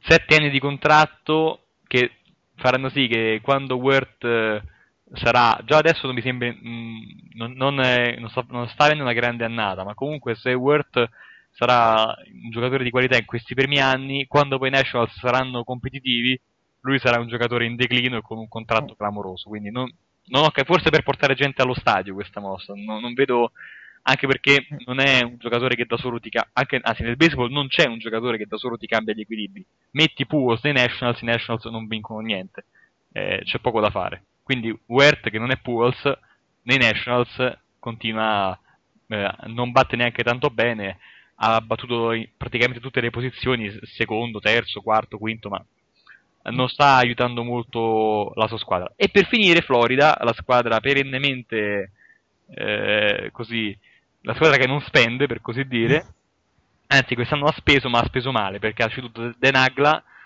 eh, non estendendolo, e praticamente con gli stessi soldi che poteva dare Agla ha preso eh, il catcher, di cui purtroppo adesso mi sfugge il nome, che ha fatto... John Buck. Joe Buck che ha fatto, grazie, grande slam contro i Mets dell'Opening Day, e basta. Eh, è la prima firma di un free agent dei, dei Marlins eh, negli ultimi due o tre anni, credo. I Marlins hanno praticamente solamente esteso Ali Ramirez, se non ricordo male, che sta avendo una pessima annata. E basta. Loro tutti gli anni i free agent o li cedono o li lasciano scadere. Eh, mm. Hanno questa squadra mm, eh, con tanti, tanti, giovani interessanti. Eh. Hanno Chris Cogran, hanno Mike Stanton, mm. hanno addirittura d'arrivo dal AAA Matt Dominguez, che comunque è molto inferiore alle aspettative, questo terza base, gran difesa ma ammazza da dimenticare, hanno avuto l'infortunio di Josh Johnson, hanno perso una... a giugno a un certo punto erano 0-17, hanno cacciato Edwin Ramirez e hanno preso il nuovo manager, un giovanotto di un'ottantina di anni. Un ritorno. Un ritorno, tra l'altro, è il manager che li ha portati al titolo nel 2003, se non ricordo male e adesso continuano a viaggiare. Certo, nessuno si li aspettava ultimi. Loro sono una squadra da terzo posto che magari tenta sempre l'assalto alla wild card nelle ultime due settimane, andando poi non riuscendoci. Ultimo posto, veramente. Non li, non li ritenevo peggio dei Mets, veramente. E questo è veramente da parte mia. È, insomma, sono rimasto stupito da questa cosa. Vedremo come si andrà poi a evolvere il resto della stagione. Comunque sono a 15 partite di distacco da, da Philadelphia onestamente, tranne Atlanta, nessuna delle, delle, delle tre squadre rimanenti potrà impensierire i Phillies. Quindi, onestamente, vedo i Phillies al primo posto e poi Atlanta che forse può lottare per la wild card, ma non, non la vedo come una squadra per il titolo divisionale. Detto questo, ecco, su... sì, dimmi. Su Florida, perché forse luci dell'anno prossimo possono, delle luci possono illuminarsi, perché se non ricordo male dovrebbe essere aperto lo stadio nuovo. Esatto, deve essere aperto. E stadio, esatto. Questo potrebbe risolvere alcuni grossi problemi con la proprietà che da anni caldeggiava l'apertura del nuovo stadio per, ce- per cercare di risollevare le sorti della franchigia o quantomeno di attirare più gente allo stadio e quindi giustificare eventuali spese che al momento Loria, se non ricordo male, non vuole assolutamente fare. Sì, spese diciamo che questo di... almeno è quello che dice. Questo è quanto dice. Poi, se corrisponde a verità, penso che lo vedremo nella prossima off-season eh sì, abbiamo lo studio dei Marlins che è perennemente uno dei meno frequentati, anzi mette quasi paura. Si... Il meno frequentato direi. Eh, eh, c'è veramente il nulla, eh, anche perché sì, ci sono le, le, scusanti, uno stadio di football americano non si vede tanto Pure bene, brutto. Molto brutto, veramente orribile, però eh, comunque questo non, non può nascondere il fatto che non ci sia molta passione nel, nella, nella in Florida, specialmente a Miami, ecco, mi sembrano molto più vicini al football americano che non al baseball. Mentre a Tampa, ora che sono stanno andando bene, non lo riempiono quasi, quasi mai, però in ogni caso eh, si vede un po' più di gente rispetto a quella che c'è sugli spalti dei Marici. Il nuovo stadio dei Marlins, tra l'altro, onestamente è molto bello, almeno a vedere le anteprime. C'ha questo gran, avrà una grande vetrata in esterno sinistro che si potrà aprire e chiudere. Inoltre sarà uno stadio eh, così che potrà essere col tetto eh, mobile, quindi sia chiuso che aperto, specialmente per evitare il gran caldo e l'umidità che ci sono in Florida d'estate. Avrà la, quell'acquario che non capisco sinceramente come faranno a così, boh, quei poveri pesci. eh, eh, ma, però comunque la speranza, e ho letto anche che loro intorno a questo stadio vogliono costruire poi una cittadella eh, dello sport, eh, comunque anche centri commerciali, eccetera. Però, certo, il pubblico dovrebbe anche essere più vicino alla squadra al di là del ballpark. I Mets addirittura ad averci il nuovo ballpark hanno perso pubblico. Quindi non sempre è una mossa vincente. Chissà che in Florida, dove magari sono più attenti alle comodità, eh, alle, così, a, a, alle stranezze, cioè, alle cose caratteristiche del ballpark, il comfort, che al baseball magari potrebbe essere una mossa vincente, perché no? Perché no? Diciamo... Lo vedremo l'anno prossimo. Dicevi, sì, Hobbit? Ma diciamo che eh, al di là comunque della scarsa passione che sicuramente, insomma, Florida non è sicuramente una delle franchigie più seguite, però eh, chi ha fatto i conti in tasca a Loria dice che tutti gli anni eh, incassa moltissimi soldi e se li mette in tasca. Sì. È una cosa che molti gli contestano, tra l'altro mm-hmm. appunto il fatto che spende meno di quanto gli arriva dalle altre squadre. Cioè se lui neanche, non incassasse neanche un dollaro eh, comunque ci guadagnerebbe per quanto spende nella squadra. Infatti questo aveva portato ad alimentare alcuni dibattiti sull'eventuale introduzione non del salary cap ma di una sorta di salary floor, esatto, cioè un tetto minimo di spesa pari al, agli incassi. Di questo magari ne parleremo in una prossima puntata, sì, sì. dei problemi salariali. Leggevo sull'altro giorno, stavo leggendo il baseball prospectus dell'anno scorso così per passare il tempo e leggevo che anche Pittsburgh ha questo problema Pittsburgh incassa più soldi rispetto a quelli che spende. E dalle altre squadre intendo, c'è questa, questo fondo no, per aiutare le squadre dei mercati più piccoli e loro si intascano quasi tutto, anzi tutto, e non spendono praticamente nulla. E infatti è incredibile che una squadra come Florida, che comunque insomma, già sappiamo che il proprietario, no? Jeffrey Loria era quello che aveva i, i Montreal Expos e poi li ha praticamente abbandonati nel bel mezzo della stagione, se ricordate, portandosi via il coaching staff e portato tutto quanto. Insomma, non è un tipo molto eh, affidabile, secondo me. E, eppure continua ad avere una franchigia e continua ad incassare i soldi. Tra l'altro, se non sbaglio, le regole per eh, i soldi da dare alle squadre più piccole sono state cambiate un paio di anni fa proprio per evitare questa cosa, ma comunque lui ci guadagna lo stesso. Se ne è parlato nel forum, purtroppo adesso non ci si può più accedere perché è chiuso, ma ehm, c'era una discussione relativa a questo cambio di regole che comunque non ha impedito a Jeffrey Loria di intascare eh, soldi dalle altre squadre e non spenderli. Mm, sì, oh, ci vuole abilità anche a rubare soldi, eh, quindi massimo rispetto per Loria. E questo poi po- potrebbe portare a dibattiti infiniti sul, sulla scelta degli owners nel baseball, perché eh, dopo vedremo meglio con la National League Ovest e si, dei, si, parla dei Dodgers, di Mark Cuban, eh, del, dell'ostracismo che si incontra nei suoi confronti, ma per far restare sempre sorpresi il fatto che comunque si permetta a un proprietario che agisce apparentemente in, in maniera tale da non valorizzare la squadra che ha e non a un, a un qualcuno che entrerebbe portando soldi, portando spese, cercando di rivalorizzare una delle franchigie storiche del baseball, eh, di poterla comprare o quantomeno partecipare a un'asta per comprarla.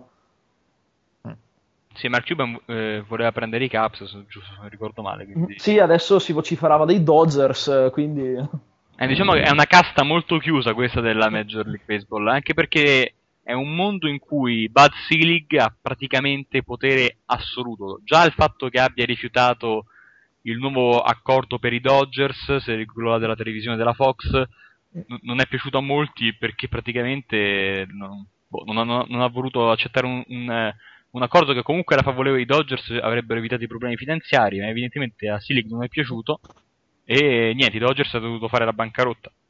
Quindi eh, nessuno può dire a Silic ah, ma eh, almeno non sono d'accordo, faccio ricorso, non esiste. lui decide, è così. E se un nuovo proprietario vuole entrare nelle, nelle, nell'MLB, i, già gli owner esistenti devono, possono votare e se non c'è una, un certo tipo di, di, votanti a favore, quello non entra. Può anche essere appunto una, uno come Mark Cuban, che è uno che è molto creativo e che non si ferma davanti a niente, niente, non entra. E quindi c'è poco da fare. E, e, I Caps dovranno, eh, scusa, i Dodgers ora dovranno cercarsi un proprietario che però sia di così che faccia piacere al resto dei proprietari e a Bad Selig. E proprio parlando di Bad Selig, mi riporti, lo collego alla, alla, National League Central, perché Bad Selig è stato colui che ha salvato i Milwaukee Brewers, e eh, Milwaukee Brewers che giocano nella, nella, appunto nella Central, che eh, è la seconda division della National League che, che, andiamo ad analizzare, quella dove giocano anche eh, i miei Cardinals, da me eh, amatissimi, e che eh, sono al comando della division, anche se eh, si tratta di una division tradizionalmente pazza nel baseball c'è una division che non esprime un livello di gioco elevatissimo, eh, ad esempio a livello della, dell'American League Est o anche eh, delle migliori squadre, ad esempio della National League Est, ad esempio Philadelphia, ma che eh, proprio per la mediocrità eh, a volte, a seconda delle annate delle squadre, eh, offre battaglie per la division accesissime e eh, all'ultimo respiro anche quest'anno non si smentiscono. Eh, troviamo davanti i Cardinals al momento, ma eh, in, è da un paio di settimane che eh, a seconda di come vanno le partite della notte si alternano al comando con i Brewers. Quindi le due squadre sulla carta eh, più attrezzate, anche se St. Louis, che guida con 46 vinte e 40 perse eh, la division, eh, era la favorita all'inizio dello spring training ma la perdita di Adam Wainwright ha messo un grosso punto di domanda sul, sulla rotazione che per ora ha risposto bene. Tuttavia ci sono dei segnali di calo, soprattutto dei, di quegli starter che, eh, vedendo le loro stazze in carriera, hanno overperformato. Ad esempio, mi viene in mente Kyle Ross o anche McClellan, la prima esperienza da starter, che dopo un inizio pazzesco adesso stanno momentaneamente calando e quindi rappresentano un'incognita sul futuro dei Cardinals come, così come rappresenta una grossa incognita il futuro di Pujols, sul quale ci sarebbe da fare una intera puntata da, da, della trasmissione per capi- parlarne, per poterne capire gli scenari futuri, ma che al momento ci rimettiamo a dire che dopo un brutto inizio di stagione e eh, una forte ripresa a giugno, era andato in DL due settimane fa per un problema al polso durante una, uno scontro di gioco ed è stato riattivato pochi minuti fa, eh, almeno due o tre settimane eh, in anticipo rispetto ai tempi previsti, e che quindi già da stanotte potrà tornare a sostenere la causa dei Cardinals che eh, al momento vedono, vengono trascinati soprattutto da, uno, da, un insolito sospetto, cioè Lance Berkman, l'acquisto scommessa dell'off season che eh, al momento sta letteralmente trascinando i Cardinals con 22 home run se non ricordo male una media battuta so- a ben al di sopra di 300 e eh, un lontano parente del giocatore visto l'anno scorso in, ma- in Maglia Yankees dove faceva quasi tristezza.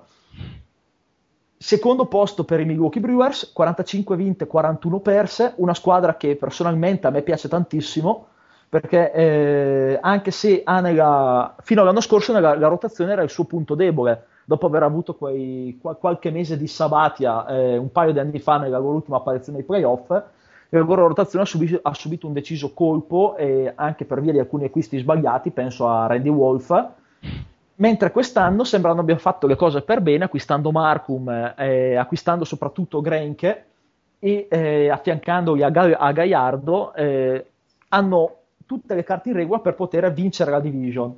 In realtà non sono partiti eh, benissimo all'inizio, per, un po' per problemi di infortuni, un po' per eh, problemi proprio dei lanciatori, con Gaiardo che ha faticato a entrare in forma, Marcum anche lui ha avuto problemi di infortuni, Grain che è rientrato da un mesetto circa, e quindi la squadra si sta ancora assestando, ma eh, quando hai Brown e Fielder nel line-up e un Corey Hart che anche lui dopo un inizio in DL è tornato e pian piano si sta riprendendo, non, eh, non, possono certamente alzare bandiera bianca, anzi devono assolutamente provarci a conquistare la division rispetto ai Cardinals. Al terzo posto abbiamo invece Pittsburgh, la vera autentica sorpresa eh, assieme poi ad Arizona che vedremo successivamente della National League. Ne abbiamo accennato poco fa eh, parlando dei, dei, proprietari che non spendono, ma eh, discorso simile a quello di Tampa, simile a quello di Baltimora, simile a quello di Florida, dove ricostruzione perenne, ma hanno il vantaggio di giocare in una division di livello mediocre e quest'anno stanno effettivamente mostrando di avere della qualità, trascinati da alcuni, da alcuni giocatori offensivi che, come McCutchen, che stanno facendo vedere buone cose, ma soprattutto trascinati da un pitching che, dalla quale non ci si aspettava assolutamente eh, tali cifre. Penso a Correia, penso al closer Unrun che sta avendo una stagione assolutamente pazzesca e eh, stanno sorprendendo sostanzialmente l'MLB, eh, riappassionando la città al baseball, cosa che non si vedeva da almeno una decina d'anni, e addirittura hanno eh, comunque una shot per eh, entrare nella corsa nella lotta alla division. Sono a sole una gara e mezzo di distanza dai Cardinals. In teoria, se i proprietari volessero spendere alla, e provare a vincere subito, alla deadline eh, potrebbero effettivamente fare grossi affari, considerando la farma che hanno e la possibilità di spendere che teoricamente c'è fossi in loro, comunque proseguirei su questa strada perché nei prossimi anni potrebbero diventare veramente una forza importante in questa division. Passando al quarto posto, la, una prima piccola sorpresa negativa è il 43-43 di Cincinnati, la squadra che l'anno scorso ha vinto la division e che eh, anche quest'anno sembrava potesse dire la sua. In realtà la, la rotation non si è confermata ai livelli dell'anno scorso e, eh, e, questo ha dato un duro colpo alle prospettive di Cincinnati che al momento è a portata di, comunque, a portata di tiro rispetto ai Cardinals, ai Brewers e a Pittsburgh, ma che eh, sembra che debba ancora trovare quella continuità di risultati che l'anno scorso da luglio in poi ha rappresentato la loro vera forza, portandoli a, poi a vincere meritatamente la division. Quinto posto, per eh, uno dei più grandi misteri del baseball, cioè i Chicago Cubs, che non vincono ormai da tempo immemore, eh, probabilmente non, due o tre generazioni di uomini, e eh, sono anche quest'anno con un record miserrimo, 35 vinte e 51 sconfitte, con uno dei payroll più alti in assoluto nel baseball. I soldi peggio spesi del baseball, eh, oserei dire, pensando no, ai... No, no, no, no, prima quelli dei Mets sono quelli peggio spesi e poi quelli dei Cubs. Chiusa eh, parentesi. Qua, quando, hai, quando dai un contratto da, come quello di Zambrano per farlo lanciare nel bullpen, un contratto come quello di Soriano che eh, in esterno sinistro eh, rende sì e no e al piatto è lontanissimo parente del giocatore ammirato con gli Yankees quando hai altri, comunque Cargo Spegna in prima base preso fortunatamente come scommessa e eh, al momento una scommessa apparentemente persa. Hanno strapagato Fukudome che poi si è rivelato essere più un bust che un boom. Cioè, una serie di eh, giocatori sbagliati che eh, secondo me è addirittura peggio di quello dei Mets. Sostanzialmente eh, diciamo che i Cubs eh, dopo Steve Bartman sono una di quelle, di quelle cose che eh, chiunque voglia occuparsi a livello dirigenziale di MLB dovrebbe guardare e dire così non si fa. Ah beh, su questo non c'è dubbio, però i Mets sono veramente lì. Ti ricordo che i Mets stanno ancora pagando Oliver Perez, Luis Castillo, Gary Matthews, Bobby Boniglia per i prossimi 25 anni. Eh, e hanno, mi pare, il terzo o quarto payroll della Lega, e anche se i Caps sono comunque lì. È una bella sfida, veramente, fra Caps e Mets. Vediamo. Potremmo fare una sorta di War Series al contrario. Vabbè, questo è poco ma sicuro, guarda. Peccato e... che Perez non lanci più coi Mets, no? Un bel duello fra Perez e Zambrano. Guarda. Eh, Perez e Zambrano, se finisce a pugni vince Zambrano. Senza dubbio. Se, se invece si, si, decide a basi ball, vince Perez però. Ecco, detto questo, invece chiudiamo la division con Houston una, una, squadra che ha avuto grossi problemi finanziari da qualche anno a questa parte e eh, chiude mestamente con 29 vinte e 57 perse, un futuro poco roseo al momento perché non vi sono giocatori in grado di garantire un futuro roseo alla squadra nel line-up, ma il problema grosso è che anche la farm è, la peggio- è una delle peggiori, se non la peggiore, di tutto il panorama MLB.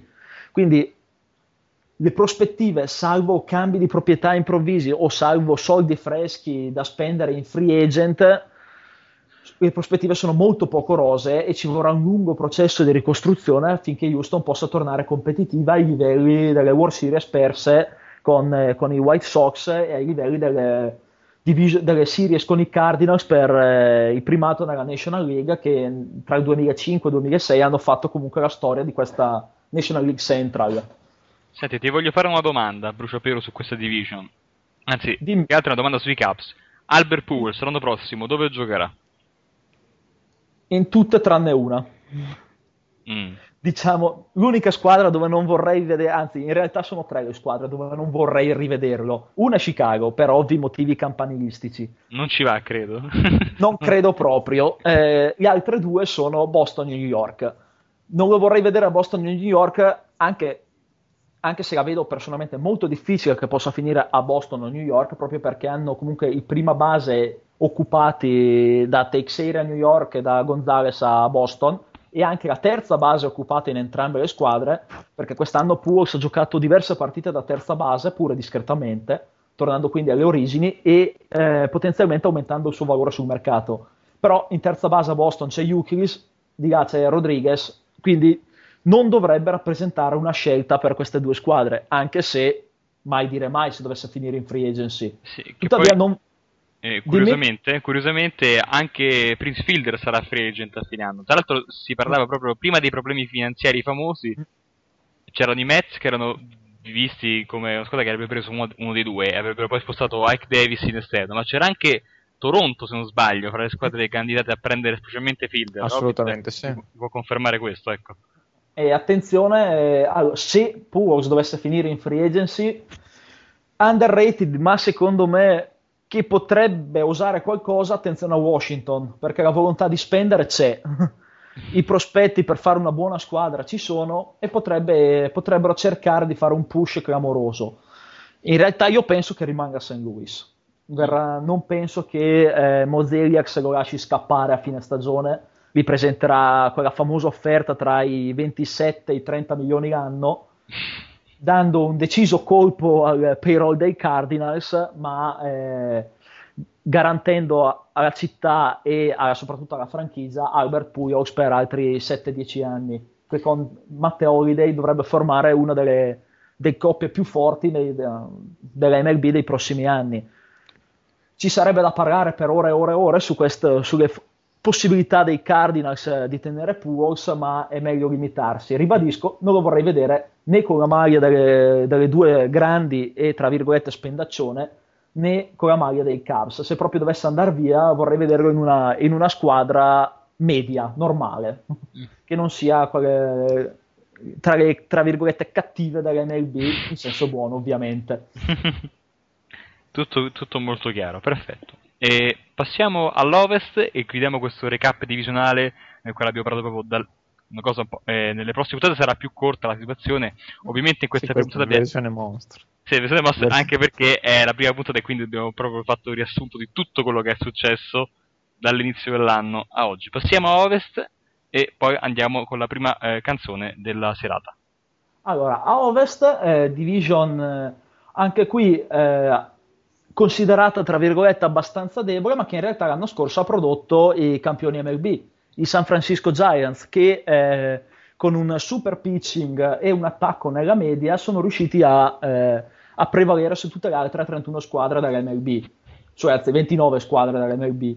E eh, anche quest'anno al momento si riconfermano al comando con 48 vinte e 38 perse, contando soprattutto su una rotazione eh, ancora pazzesca, nonostante l'Insecum stia- sia in un periodo in cui alterna buone prestazioni a prestazioni diciamo poco memorabili. Non è più, almeno ultimamente, non, più, non è più quella garanzia di solidità che eh, è stato per gli scorsi due anni. Ha dato, qua- ha dato qualche segnale di, eh, di stanchezza o di scarsa forma più che altro.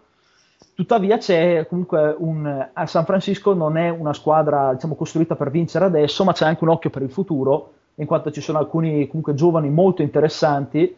eh, in rotazione penso a Baumgartner che eh, già adesso si è affermato come uno dei, uno dei migliori giovani in circolazione che già gioca a livello MLB costantemente e che quindi nei prossimi anni potrebbe migliorare notevolmente. Penso a San, nel line-up a Pablo Sandoval o a, al catcher Buster Posey che come tutti sapete eh, ha avuto quel, un, un, infortunio che ha scatenato polemiche infinite in MLB e che quindi sarà probabilmente ai box per tutta la stagione un infortunio che eh, magari avremo modo di parlarne prossimamente perché ha scatenato comunque un dibattito regolamentare su come debba essere giocato il gioco e eh, su come si possono cambiare eventualmente le regole.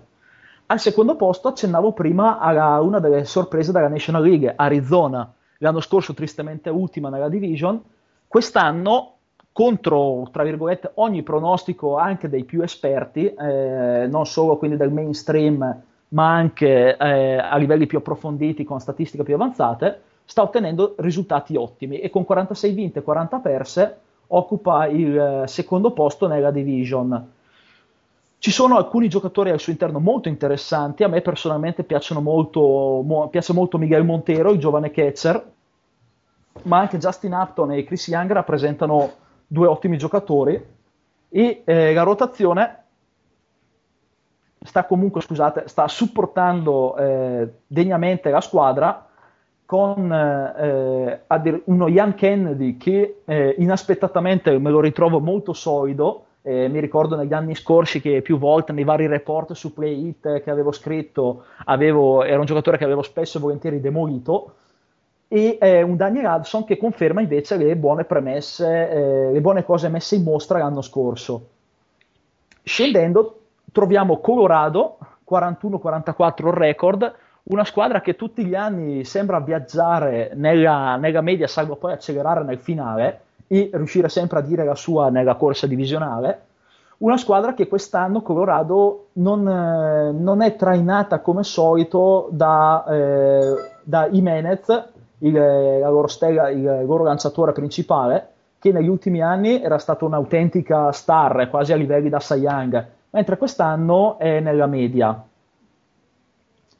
Ha scoperto tuttavia alcuni lancia- ha scoperto un lanciatore nuovo che è Chassin, che io personalmente non conoscevo e che quest'anno invece sembra essere proprio il vero asso della squadra. Proseguendo abbiamo invece San Diego eh, 39-47, un record in linea con le previsioni ed era più diciamo, eccezionale la performance dello scorso anno, quando, so- quando sono stati in, eh, in, diciamo, in linea con il titolo divisionale per gran parte della stagione, anzi sono arrivati vicinissimi a conquistarlo. Chiude tristemente la division una delle franchigie storiche del baseball, i Los Angeles Dodgers, 37 vinte e 49 perse, con eh, grossi problemi a livello finanziario eh, per via di, del divorzio del proprietario che ha scombussolato tutto, di cui abbiamo accennato eh, precedentemente qualcosa, e eh, che nonostante un, alcuni giocatori veramente buoni, penso a Kershaw o a Matt Kemp, che è fra i migliori giocatori de, della Lega arriva a metà stagione, stanno avendo, stanno avendo notevolissime difficoltà a, ad emergere, anzi probabilmente comunque non, eh, non, dovrebbero schiodarsi dalle ultime due posizioni della division. Possono comunque superare San Diego, ma non, non li vedo in, rientrare per il titolo divisionale.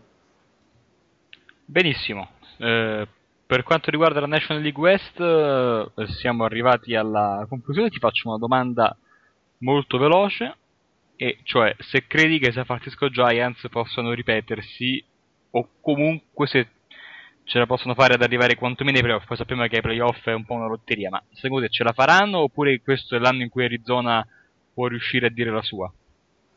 io penso che San Francisco ai playoff eh, ci arrivi cioè, Arizona, per quanto sia una squadra comunque che sta giocando veramente un buon baseball, non penso che riesca ad arrivare sino in fondo. Poi c'è il 31 luglio e il 31 luglio potrebbe combinare qualsiasi pronostico. Basta una trade eh, a luglio e eh, gli equilibri di division possono essere completamente rivoluzionati. Però al momento attuale io penso che San Francisco ai playoff eh, possa, eh, ci possa arrivare tranquillamente contando anche su un, eh, su un rientro in forma completo di Linsecum, perché st- sono primi con un Linsecum non all'altezza degli ultimi due anni. riavere il loro miglior starter nelle migliori condizioni può garantire altre vittorie che eh, servirebbero nella corsa alla division. Benissimo, perfetto. Ok, la recap divisionale termina qui. Adesso ci lasciamo per qualche minuto. Vi lasciamo con una canzone dei Pet Shop Boys, famosissima, chi non la conosce. Go West, ce la sentiamo e ci ritroviamo più tardi.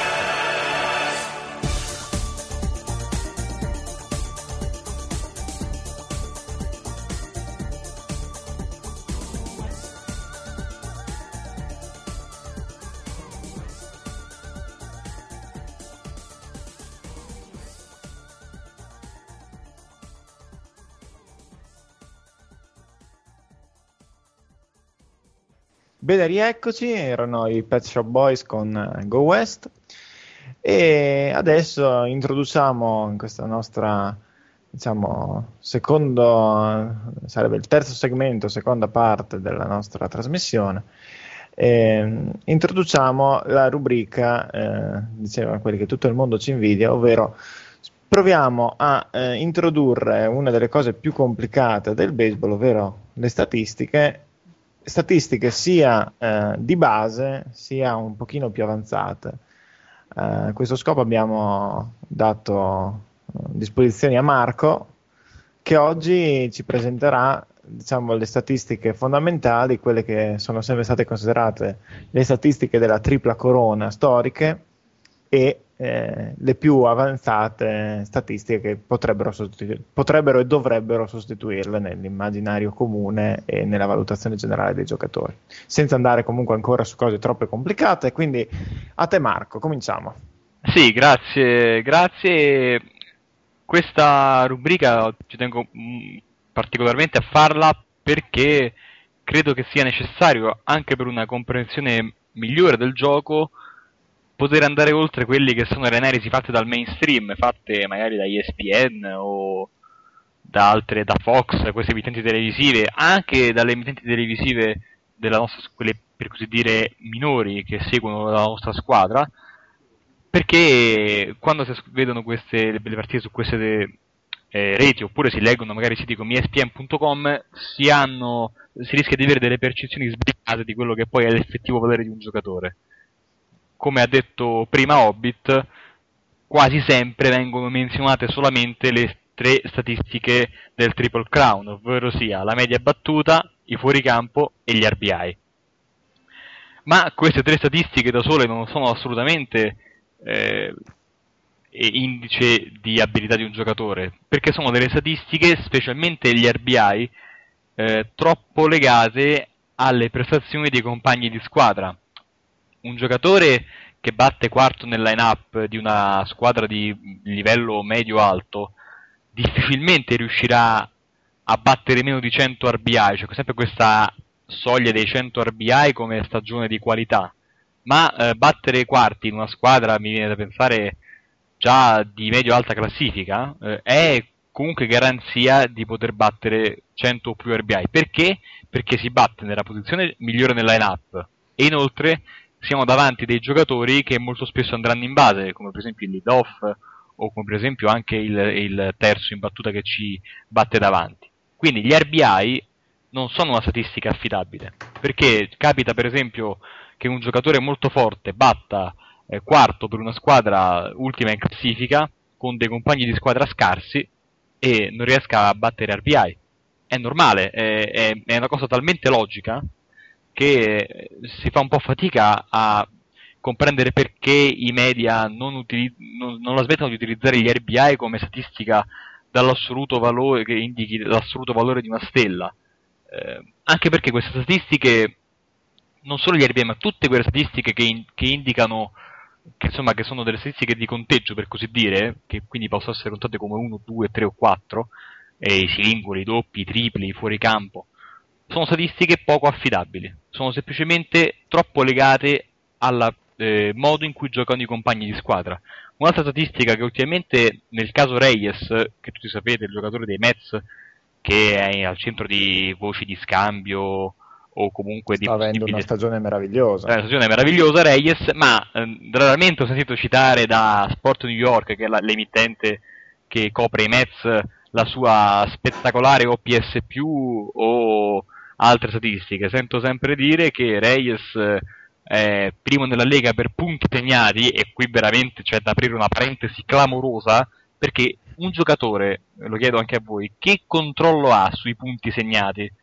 Nessuno. Io non penso che sì, magari può avere l'abilità di rubare una base, però non è insomma uno può, Reyes può anche andare in prima con un singolo e poi rubare la seconda, ma se dietro non ha eh, il giocatore che lo manda a casa con un doppio o con, anche con un singolo.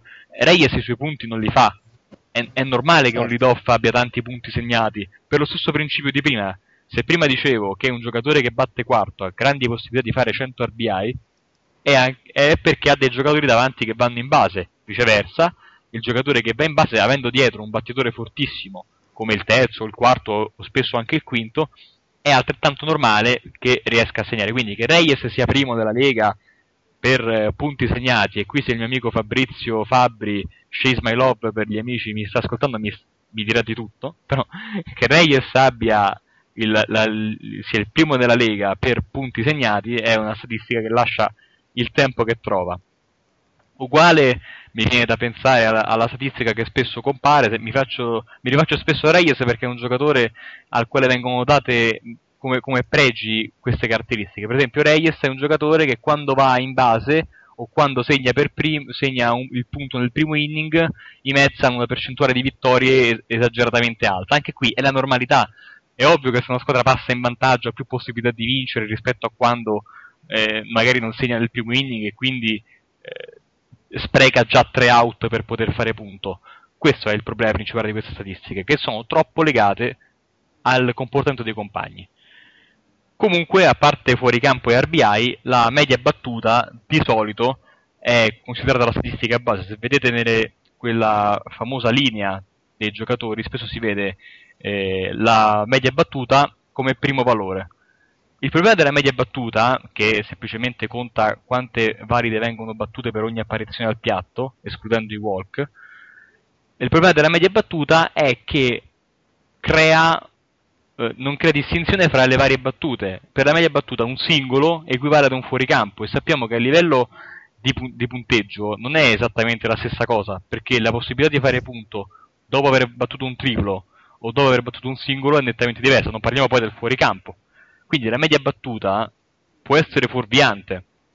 Può essere fuorviante perché può, un giocatore può battere 350 battendo solamente singoli. E questa è, è francamente una, una, sciocchezza. Oppure ancora ci sono alcune eccezioni che permettono di fare out pur eh, chiedo scusa, che permettono di non eh, peggiorare la propria media battuta pur realizzando un out. Mi viene da pensare alla volata di sacrificio, quando c'è un corridore in terza e il battitore riesce a battere una fly ball tanto talmente profonda da far correre a caso l'uomo in terza, nonostante l'out la media battuta non si abbassa. Eppure il giocatore non ha, non ha realizzato una battuta valida e ha quindi sprecato un out. Nel baseball è importantissimo che un giocatore sia in grado di eh, fare meno out possibili, cioè di andare in base più volte possibile. E per questo l'OBP, on base percentage, è una delle statistiche più interessanti perché l'on base percentage conta le volte che si, che si, arriva in base, contando anche i walk gli hit by pitch, e se noi alla, all'OBP di un giocatore sottraiamo il numero 1, quindi facciamo 1 meno l'OBP, riusciamo a ricavare perfettamente la percentuale di, vol- di volte in cui quel giocatore va out alla battuta. E questa è una cosa da cui non si scappa. I general manager migliori, Tio Epstein, Billy Bean, quelli più attenti a questo tipo di statistiche, anche Sandy Alderson dei Mets, che l'ha detto anche nella sua conferenza stampa di presentazione, sono molto attenti a questa statistica. Perché i 27 out di una partita, che sembrano tantissimi, sono pochissimi e sono preziosi. Ed è per questo che chi è attento a questo tipo di statistiche, quando vede un bant di sacrificio, impazzisce e vorrebbe distruggere tutto. Perché il bant di sacrificio è un out regalato. E eh, diminuisce la propria possibilità di vittoria. Ma questo poi sul Bunt ci sarebbe da parlare per mesi e mesi. Una domanda che spesso viene fatta dai neofiti è chiedere, ok, abbiamo un giocatore e questo giocatore ha una certa OBP. Ora, noi tutti sappiamo che di solito viene considerata una media battuta di intorno ai 280, 280, 280 come una buona media battuta e qualunque cosa oltre il 300 è considerata un'ottima media battuta, ok? Ma per l'OBP, per l'OBP come facciamo a sapere qual è una buona media battuta? E in questo caso ci vengono in aiuto siti come per esempio fangraphs.com, che è uno dei siti di riferimento per gli appassionati di sabermetrica. Nella scheda di ogni giocatore troverete le varie statistiche, da quelle più semplici a quelle più avanzate, e cliccando sul tasto Show Averages, cioè mostra le medie, potrete vedere con chiarezza i numeri del giocatore confrontati con le medie della Lega. Per esempio, ho aperta la pagina di Lucas Duda, che è un prospetto dei Mets, recentemente promosso in MLB, e vedo nella sua statistica nel, nel 2011 ha 287 di OBP. è meglio, è peggio della media? Clicchiamo su questo tasto e vediamo che la media MLB per adesso, quest'anno, in OBP è 319. Quindi Lucas Duda è un giocatore sotto media che eh, purtroppo per i Mets produce un numero di auto superiore al desiderato. E ovviamente eh, la speranza è che riesca a migliorarsi.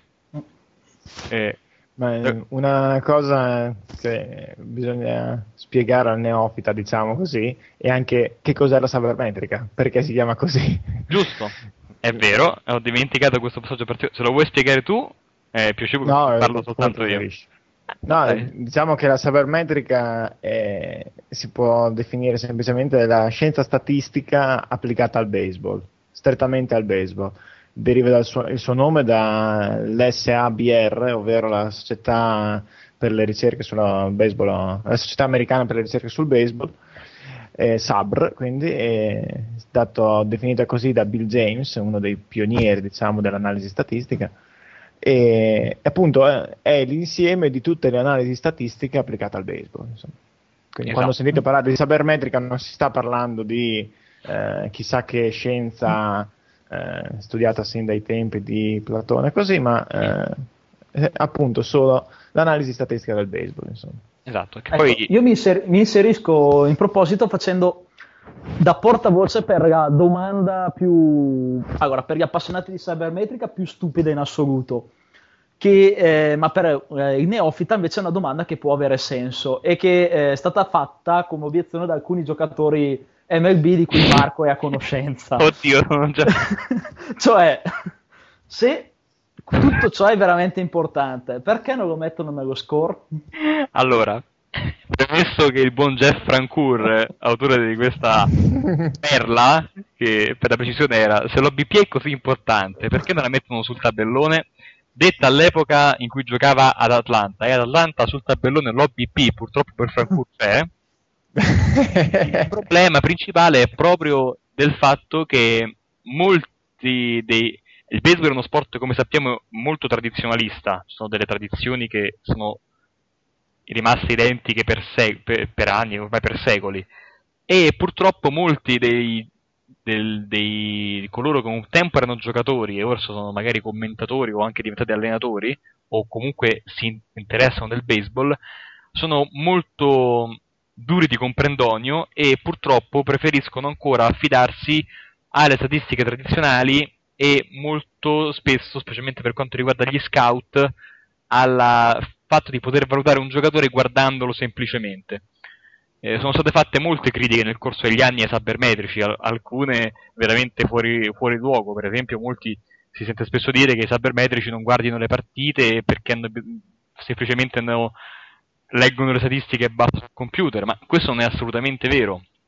Lo stesso Sandy Alderson ha detto eh, che pur essendo lui una persona che vuole valutare le statistiche avanzate, il, vedere il giocatore giocare è comunque una, una, parte dello scouting, non è tutto ovviamente, perché uno può vedere un giocatore andare 4 su 4 e poi magari non lo vede per 10 giorni e 15 giorni ma 0 su 40, ma comunque vedere un giocatore è importante per vedere magari come si muove, eccetera, eccetera.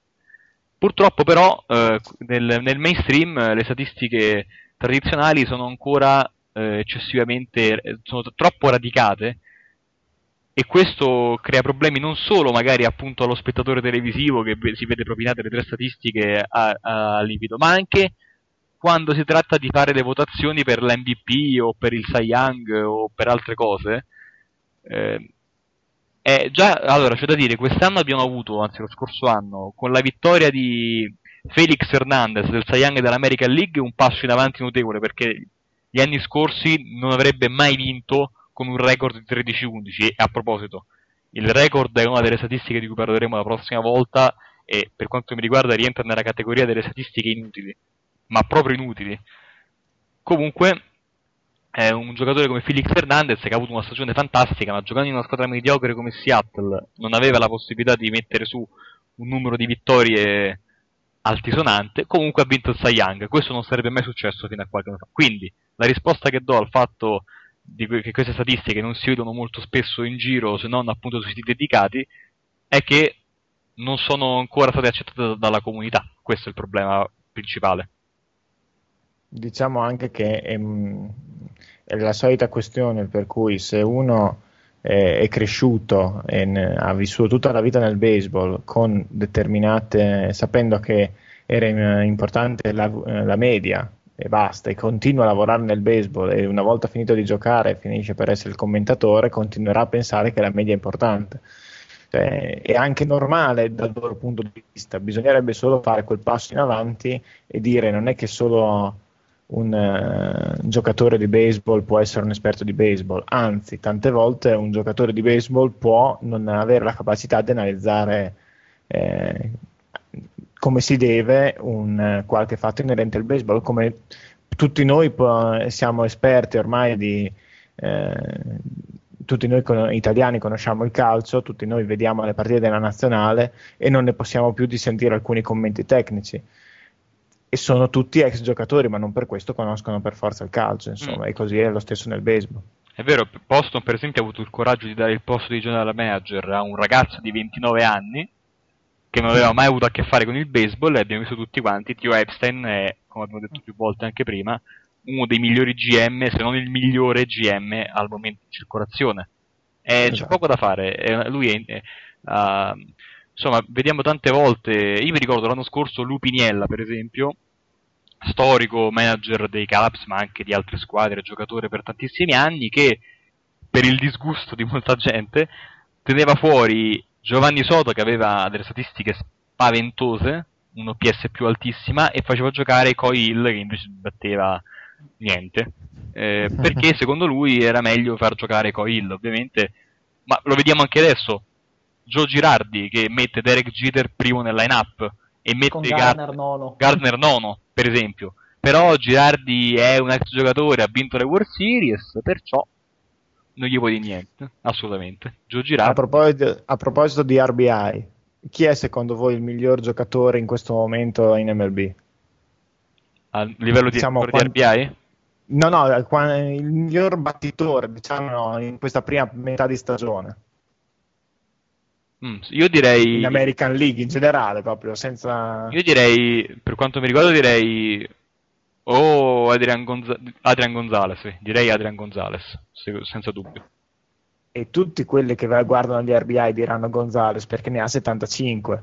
Esatto. Però Bautista ne ha 56, è quattordicesimo nella Lega, però ha le più alte uh, capacità, a parte la media battuta, è primo in tutte le altre categorie statistiche. Se non Infatti, sbaglio... Poi... Sì, dai. E se poi andiamo a introdurre poi quello che direi successivamente, è quello con l'OPS più alta, che poi ci dirai.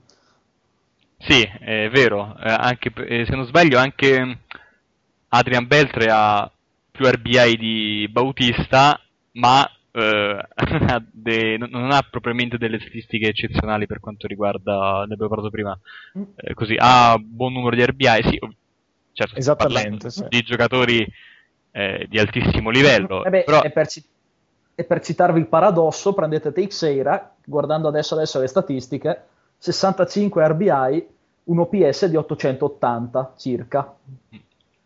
No, no, è, è vero, è vero. Eh, cioè, fermo restando che Adrian Gonzalez sta giocando benissimo, però è vero, Giuseppe Bautista a livello di numeri è veramente il miglior giocatore. Ecco, mi, eh, ero indeciso fra i due, però mm-hmm. effettivamente Bautista ha dei numeri pazzeschi e però appunto ha, ha pochi RBI, ma qui siamo anche poi alla questione del, del fatto che se vi ricordate due anni fa per eh, Joe Mauer c'era questa cosa, eh, ma la sua squadra non fa i playoff, poi dopo ci, ci è arrivata, no? C'è, c'è, sempre questo qualcosa, eh, ma non fa i playoff, eh, ma non, non ha più RBI di tutti, ma chi se ne frega? Però il problema è che chi vota per questi premi eh, sono giornalisti di vecchia data, oppure gente che non si interessa proprio di baseball, e quindi è difficile poter pretendere. Infatti mi stupisco come abbiano fatto dare il 6 Young a Felix Hernandez, perché ehm, mi pare anche Pulse è stato shippato dall'MVP un paio di volte recentemente. Mi pare l'anno sì. in cui l'ha vinto Morneau doveva vincerlo lui, secondo me. Era il 2006, vero? Non... O, o, sbaglio? No, eh. non era Morneau perché Morneau è in American League. Esatto. Sì, ma eh. Eh, adesso non ricordo esattamente chi fosse, ma è stato, sì, un paio d'anni è stato sicuramente shippato. Scusami, eh, Mentre... volevo dire il 2007, se non sbaglio. Mm-hmm, l'anno in cui sì. l'ha vinto eh, Howard. No, dunque... Sì, Howard mi sembra però non vorrei dire una cazzata. Comunque, l'atrocità peggiore secondo me resta sempre la storica um, citazione su, per dire mm, quando si parla di lanciatori dice ah, per, l'obiezione del sabermetrico è sì, vabbè, ha perso tante partite, ma se i suoi giocatori non segnano, i suoi compagni non segnano mai, non è che lui possa farci poi più di tanto. Esatto. E la, la, risposta del, del uh, commentatore tradizionale di solito è eh, ma non ha ispirato i suoi compagni a segnare, che è, ovviamente uno ha bisogno dell'ispirazione da parte del lanciatore per segnare, capito? Vabbè, come Jeter dà l'ispirazione agli Yankees per fare punto, pure se batte da schifo e, e occupa esatto, in maniera che, che guida, guida col suo carisma, eccetera, eccetera, eccetera. Eh certo, con l'esperienza, che non lo sai, scusami. Eh. eh quando ci si nasconde dietro gli intangibili, la voglia, di, di, la voglia da, che si trasmette ai compagni oppure l'esperienza è, vuol dire che si è a corto di argomenti. Anche perché sugli sì. di cosa vuoi discutere? No, non ci sono. No, è un po' Sono... un po' quei filosofi che appunto un, giorno, un bel giorno dicono basta, la metafisica non esiste, concentriamoci sulla fisica. Mi sembra eh, uno che può parlare, oppure po- mi pare che il signor Cantor, non vorrei dire una stupidaggine, riteneva la, la metafisica non conoscibile, pur magari in esistenza. Non può influire, eh, l'int- l'intangibile non può influire, seppur esistesse, ma non esiste, poi secondo me, sulla sulle capacità di un giocatore. Gli intangibili, anche adesso se ne parla sempre di Reyes. Eh, ma è un giocatore con intangibili, è simpatico, porta il sole nella clubhouse, eccita il pubblico, è scatenato, scina la squadra. Sì, ma non ci fai niente con queste cose, anche perché non esistono veramente. Se tu, non è che, o mi vogliono dire che se non ci fosse Reyes i Mets sarebbero ultimi perché lui non, non per i suoi numeri, ma perché lui è, eh, è eccitante e scatenato ma soprattutto eh, intangi- non si capisce bene come si possa pretendere di dire che una cosa è intangibile, ma poi contarla in una, in, una, diciamo, in un'equazione che vuole valutare il giocatore. Se sono in intangibili non puoi analizzarli proprio perché sono intangibili. Qua, delle due l'una, insomma. infatti, infatti. eh beh, ma d'altronde qui il, il, no, la situazione si va sempre a incanalare su questo dibattito eh sì, eh, ma ci sono gli intangibili che non si possono... Con... Leggevo in un'intervista inizio anno, si apprezzava Dick, il lanciatore dei Mets, specialmente perché, non tanto per, per i suoi numeri sul campo, ma perché siccome part- nel, durante le partite si metteva tipo era il compagno di stanza di Mike Pelfrey dava eh, sicurezza e tranquillità a Pelfrey che ha avuto la sua migliore stagione da lanciatore da me. Siamo a questi livelli e, e l'ho anche pubblicata nel forum questa roba, quindi eh, si può pescare. E, ehm, si arriva appunto al livello che un giocatore può anche. Io mi ricordo due, due o tre anni fa, o anche un anno fa, non mi, non mi ricordo quando Kevin Millwood lanciava per Baltimora, aveva delle statistiche terribili e in questo caso mi, mi sento di dire un record di 3 vittorie e 15 sconfitte. In questi casi anche la sabermetrica può essere d'accordo che non sia proprio un grandissimo lanciatore, eppure il giornalista di MLB.com apprezzava la sua l'esperienza che, che, che, insegnava ai giovani il modo in cui lanciare, eccetera, eccetera. Si la leadership nella clubhouse, eccetera, eccetera, eccetera. E arrivano a difendere prestazioni ridicole con la scusa delle, degli intangibili, dell'esperienza, del veterano, eccetera, eccetera. E questo è il problema. E quindi proseguendo, come possiamo ovviare a questa cosa? Cioè, oh. con, con, che statistiche possiamo andare ulteriormente a, a valorizzare un giocatore rispetto eh, ad un altro? Sì, se vogliamo unire la, così, le statistiche avanzate con una statistica di facile comprensione, io suggerisco in genere l'OPS, che è un'evoluzione della OPS. OPS che sarebbe on base, eh, on base percentage e slugging percentage sommate. Queste due statistiche danno una nuova statistica che si chiama appunto OPS, che nella versione più, che sarebbe aggiustata, ci propone su una scala in cui 100 è la media della lega, ogni cosa sopra il 100 è superiore alla media, ogni cosa sotto il 100 è inferiore alla media, ci propone il valore del giocatore. E aggiustato appunto sia alla lega quindi alla, alla media, al livello di gioco della Lega, sia attraverso le varie aree o le varie stagioni. È possibile quindi con questa statistica confrontare giocatori di diverse annate o anche di magari anche a 30 anni di distanza, per così dire. Uh, il vantaggio del punto dell'OPS è la chiarezza. Come dicevo prima, spesso i neofiti sono scoraggiati dal fatto che queste statistiche non, non abbiano una sorta di eh, facilità, non sia facile comprendere quale sia il livello, il livello accettabile eh, di produzione per un giocatore. Come ho detto prima, basta andare su Fangraphs, scegliere il giocatore che ci interessa e si vedono le medie eh, della Lega e i suoi numeri. Comunque con l'OPS questo problema si risolve completamente, perché 100 è la media, non se ne esce.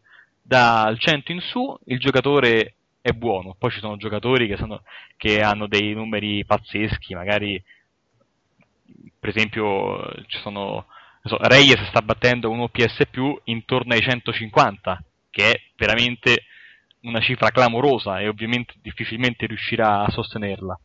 Eh, viceversa ci sono dei giocatori che battono nettamente sotto OPS più 100, mi viene da pensare qualche anno fa i Mets chiamarono un giovane Argenis Reyes, il quale ci deliziò nel finale di stagione da titolare in seconda base con 36 OPS più. Uno dei, motivi, però... uno dei motivi per i quali i Mets sono stati fuori dalla posizione nel 2008 è stato che Jerry Bell faceva giocare sempre da, da metà agosto in poi questo Argenis Reyes titolare in seconda base con 36 OPS+.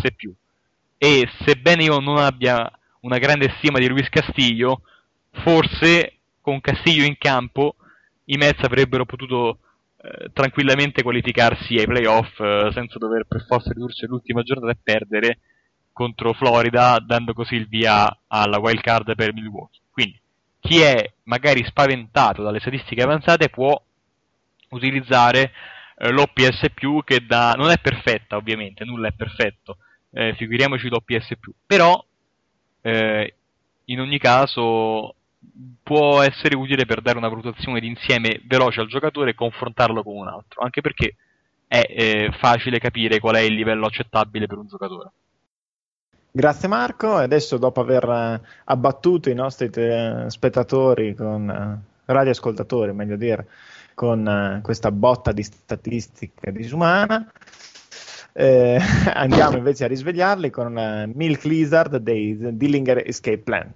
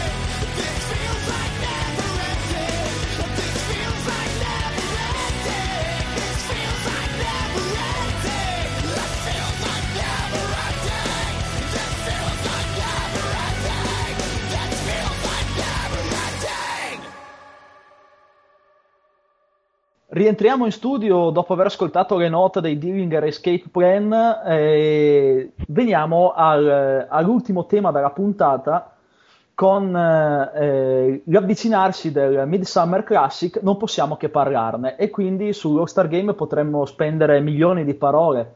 Ci sono moltissimi spunti di cui parlare ma eh, concentriamoci innanzitutto sui roster dello Star Game. Chi è stato invitato, chi no, chi è stato votato e chi no ma soprattutto sul grande dibattito che anima eh, il mondo MLB e i suoi appassionati in questi giorni. È giusto o meno che lo Stargame decida il fattore campo dalle World Series?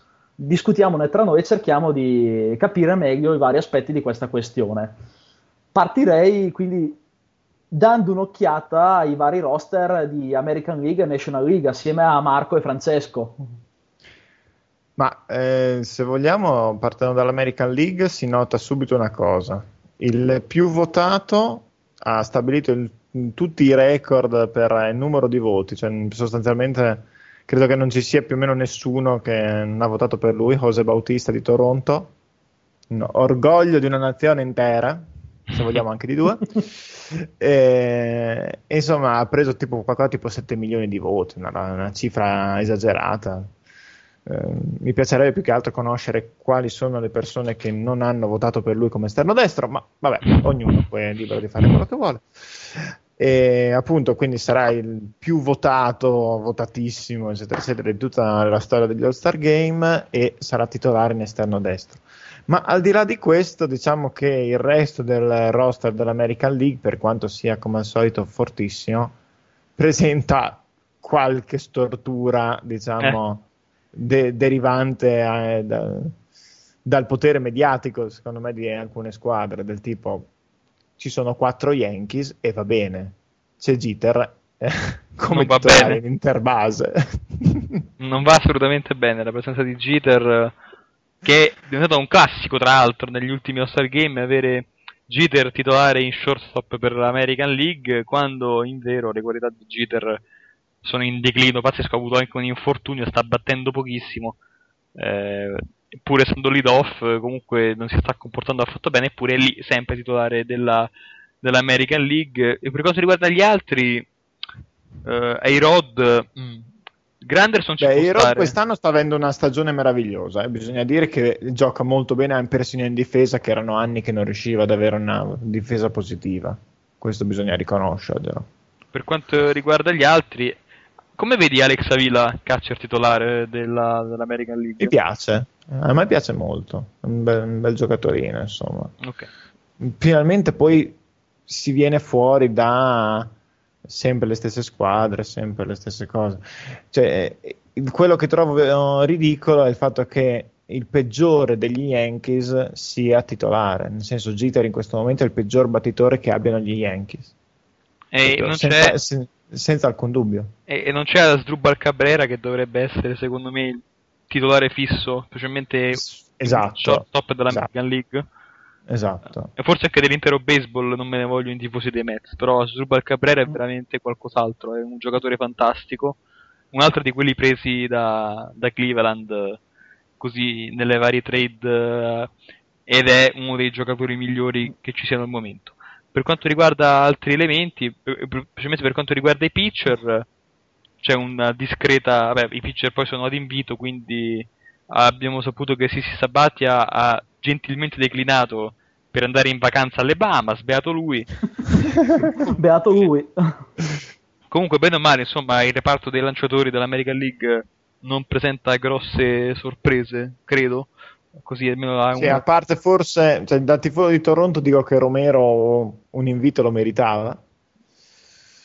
Eh, è vero. Secondo è vero. me, però. Beh, e tornando, ricollegandoci al discorso di prima sull'American League East, da notare anche che dei nove starter in battuta, ben sei vengono dall'American League East.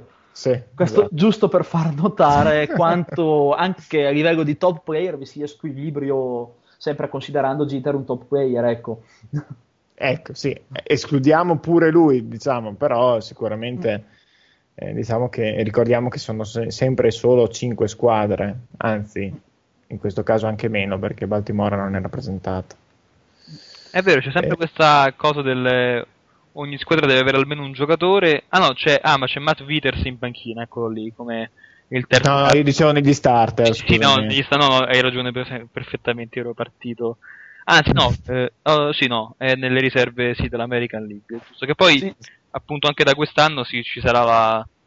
È la prima volta in cui la regola del DH sempre nell'All-Star Game è veramente in, in effetto perché l'anno scorso era stata messa, ma l'anno scorso si giocava ad Anaheim, quindi vabbè per forza, e quest'anno invece pur giocando in National League ad, ad- ad- ad- eh, scusa, a Phoenix, comunque avremo il DH, in questo caso appunto è David Ortiz per quanto in maniera piuttosto scontata, David Ortiz per l'American League.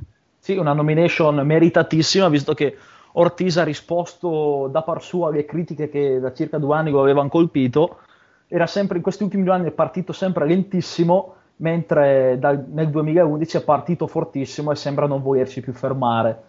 Si erano additati, ad esempio, mi ricordo dei problemi agli occhi che eh, si diceva ne frenassero l'impatto in battuta, ma a quanto possiamo vedere quest'anno sembra assolutamente sanissimo. Vorrei avere io i suoi problemi agli occhi. Sì, detta così, proprio. Eh, ricordiamo che quando gioca Hobbit eh, è un po' come Brian McCann che ha quegli occhialini, no? Il ruolo di Sì, Cat. esatto, Tutto. esatto. Abbiamo visto al meeting di Bologna veramente il socio di Brian McCann. Comunque, passiamo invece al, al quadruplo A, che Esatto. è la squadra di casa per questo Star Game. E a questo punto direi di, so, di andare un po' a vedere il roster. Una cosa che, che spicca sono tre giocatori di Milwaukee titolari: Fielder, Wicks e Ryan Braun, tutti e tre autori di, di buone stagioni, eh, per essere insomma, poi Milwaukee- Eufemistici. Eufemisti, Milwaukee l'abbiamo visto prima. Eh, buona squadra. La sorpresa di Lance Berkman, sorpresa non per merito, insomma, la sorpresa perché iniziano nessuno avrebbe mai detto. Matt Kemp che sta avendo una grande stagione, questi sono i tre esterni, Brown, Berkman e Kemp. Reyes se riuscirà a giocare sarà l'Inter base titolare, altrimenti Tulovitsky, superato proprio negli ultimi giorni. Mm, E- Anche Tulovic ha qualche problemino fisico, mi sembra. È vero, a questo punto avanza Starling Castro, credo, più eventuali mh, giocatori nominati poi all'ultimo secondo, e Placido Polanco eh, in terza base, probabilmente sia per la stagione pessima di David Wright, che è anche infortunato, sia perché mh, non mi vengono in mente altri terza, forse Zimmerman, ma anche lui è stato infortunato parecchio, insomma eh, Chipper Jones, anche lui mh, sta lottando con non mi, non mi sembra sia una grande scelta di terza base per quanto riguarda l'American League. No, è un, un ruolo in cui in, in National League c'è ben poca profondità. Oh, e poi perché Wright è in declino da un paio di anni. eh, questo- Wright è in declino, poi abbiamo alcuni terza base storici, vabbè, c'è Chipper Jones che forse è il suo ultimo anno, Roland. Roland che anche lui dopo la seconda giovinezza che ha vissuto nella prima parte di stagione lo scorso anno sta avendo un pochino più di difficoltà anche se ha recentemente tagliato il traguardo delle 2000 valide in carriera proprio contro la, la sua St. Louis, eh, un record salutato sostanzialmente dall'indifferenza del pubblico di St. Louis. Oddio. e quindi un reparto terza base che è decisamente povero al momento. Mm. Invece per quanto riguarda i pitcher abbiamo beh, un, un discreto numero di bei giocatori, eh? spuntano così Matt Kane, Alladay, Amels, ovviamente i due di Philadelphia, eh, Jurgens, Kershaw, Cliff Lee, l'altro di Philadelphia, Lincecum, eh, Vogelsong, la sorpresa incredibile di San Francisco. Questo eh, come reparto lanciatori, beh, non, mi sento di dire che forse la, me- la National League è messa meglio dell'American League. Poi, eh, ovviamente, il campo ci, probabilmente ci dirà il contrario di quello che sto dicendo io. Però, sulla carta, almeno così sulla carta, eh, mi spiace che non abbiano chiamato Dillon G, ma forse era veramente esagerato chiamare. un- insomma, ha avuto sì un, un- un ottimo debutto, però forse sì, era troppo. Infatti, comunque non l'hanno chiamato. Magari potrebbe entrare come riserva. Comunque, prima fino a qualche giorno fa aveva un record di 7 vinte, vabbè, non- il record conta quello che conta, comunque aveva un buon record e soprattutto stava lanciando bene anche perché è un lanciatore molto interessante fra i giovani dei Mets. Vedete che le statistiche tradizionali ogni tanto sono sempre in agguato e ti colgono la sprovvista e, e così tu Sono non- infide, infide. non, non le vorrebbe dire, ma a furia di sentirsi dire che Dillon G è 7-0, ora non più, ora ha perso un paio di partite, comunque ti viene così eh, automatico da dire. Per quanto riguarda, vedo anche le riserve, c'è Carlos Beltran, Ecco, ci sono due nomi che io non condivido assolutamente, di cui uno l'hai appena citato e l'altro è quello che nel- nella pagina di MLB.com dedicata allo Star Game troviamo immediatamente sotto, che è Jay Bruce, Mm. che sono due- i due nomi che io sinceramente non avrei chiamato. come mai? Sentiamo il parere. Perché Bruce mh, è da qualche anno che sem- sembra sempre quel giocatore in procinto di esplodere, ma che in realtà eh, non eh, esplode mai. E eh, addirittura, ad esempio, leggendo anche i vari siti del mainstream, se, se sulla Fox eh, iniziano a sbilanciarsi parlando di OPS e citando che Bruce è solamente quindicesimo tra gli esterni della National League, vuol dire che c'è qualcosa che non va in questa chiamata. Cioè, ci sono almeno 15 giocatori migliori di lui e posso capire se fosse stato chiamato dal pubblico, ma eh, scelto invece proprio per partecipare dal- dai giocatori, dai manager, è una scelta che lascia un pochino esterefatti. Idem Carlos Beltran, che non è certamente tra i miei giocatori preferiti. Eh, vabbè, Sopra- eh, qui si ma sopra- eh, soprattutto perché dopo quello, quello che fece nel 2005, che ha del- dell'epico, quella- quei playoff fantastici, non è più stato lo stesso giocatore. E anche lì non, è- non l'avrei chiamato personalmente. Ho capito, quindi... Beh, eh, comunque io, io i Mets non li vorrei proprio mai vedere, lo si dicevo prima di Longi, ma nella mentalità di tifoso dei Mets non vorrei vedere mai nessuno dei miei allo Star Game, specialmente i pitcher perché il terrore di infortuni è elevato. Specialmente, eh, per quanto riguarda Beltran e Reyes, sono due giocatori che molto probabilmente saranno al centro degli scambi che i Mets faranno, quindi il fatto che rimangano sani è veramente fondamentale. Infatti io spero che Reyes comunque non vada perché pur se dovesse riprendersi dall'infortunio in tempo per giocare, non vorrei che poi aggravasse il problema, anche perché lui ha sempre un pochino di... ha una storia con gli infortuni e spesso è rientrato troppo presto e poi è stato fuori per più tempo rispetto al previsto. Quindi spero che ci vadano insomma, insomma piano per quanto riguarda Reyes. Eh, I roster insomma li abbiamo visti, le squadre sono competitive. Per quanto riguarda il line-up preferisco quello dell'American League, ma il reparto dei pitcher preferisco quello della National League. Il problema però è sempre quello. Questa partita è una partita secca, una partita nella quale secondo me i giocatori neanche si spremono più di tanto, almeno non tutti, ha delle ripercussioni molto, eh, molto importanti nel momento decisivo della stagione, perché la, la- la Lega che vince questa partita dà alla sua squadra che arriva in finale il fattore campo, quindi quando si arriva in finale non conta più il record della squadra rispetto all'altra, come per esempio avviene nell'hockey, viene da pensare, ma O, nel- o nell'NBA. nell'NBA anche, ma il, il fattore campo viene deciso da questa sfida. Secondo voi è una cosa giusta oppure bisogna fare qualcosa? Hobbit. No, fine del dibattito. No, nel senso, eh, è una cosa assurda.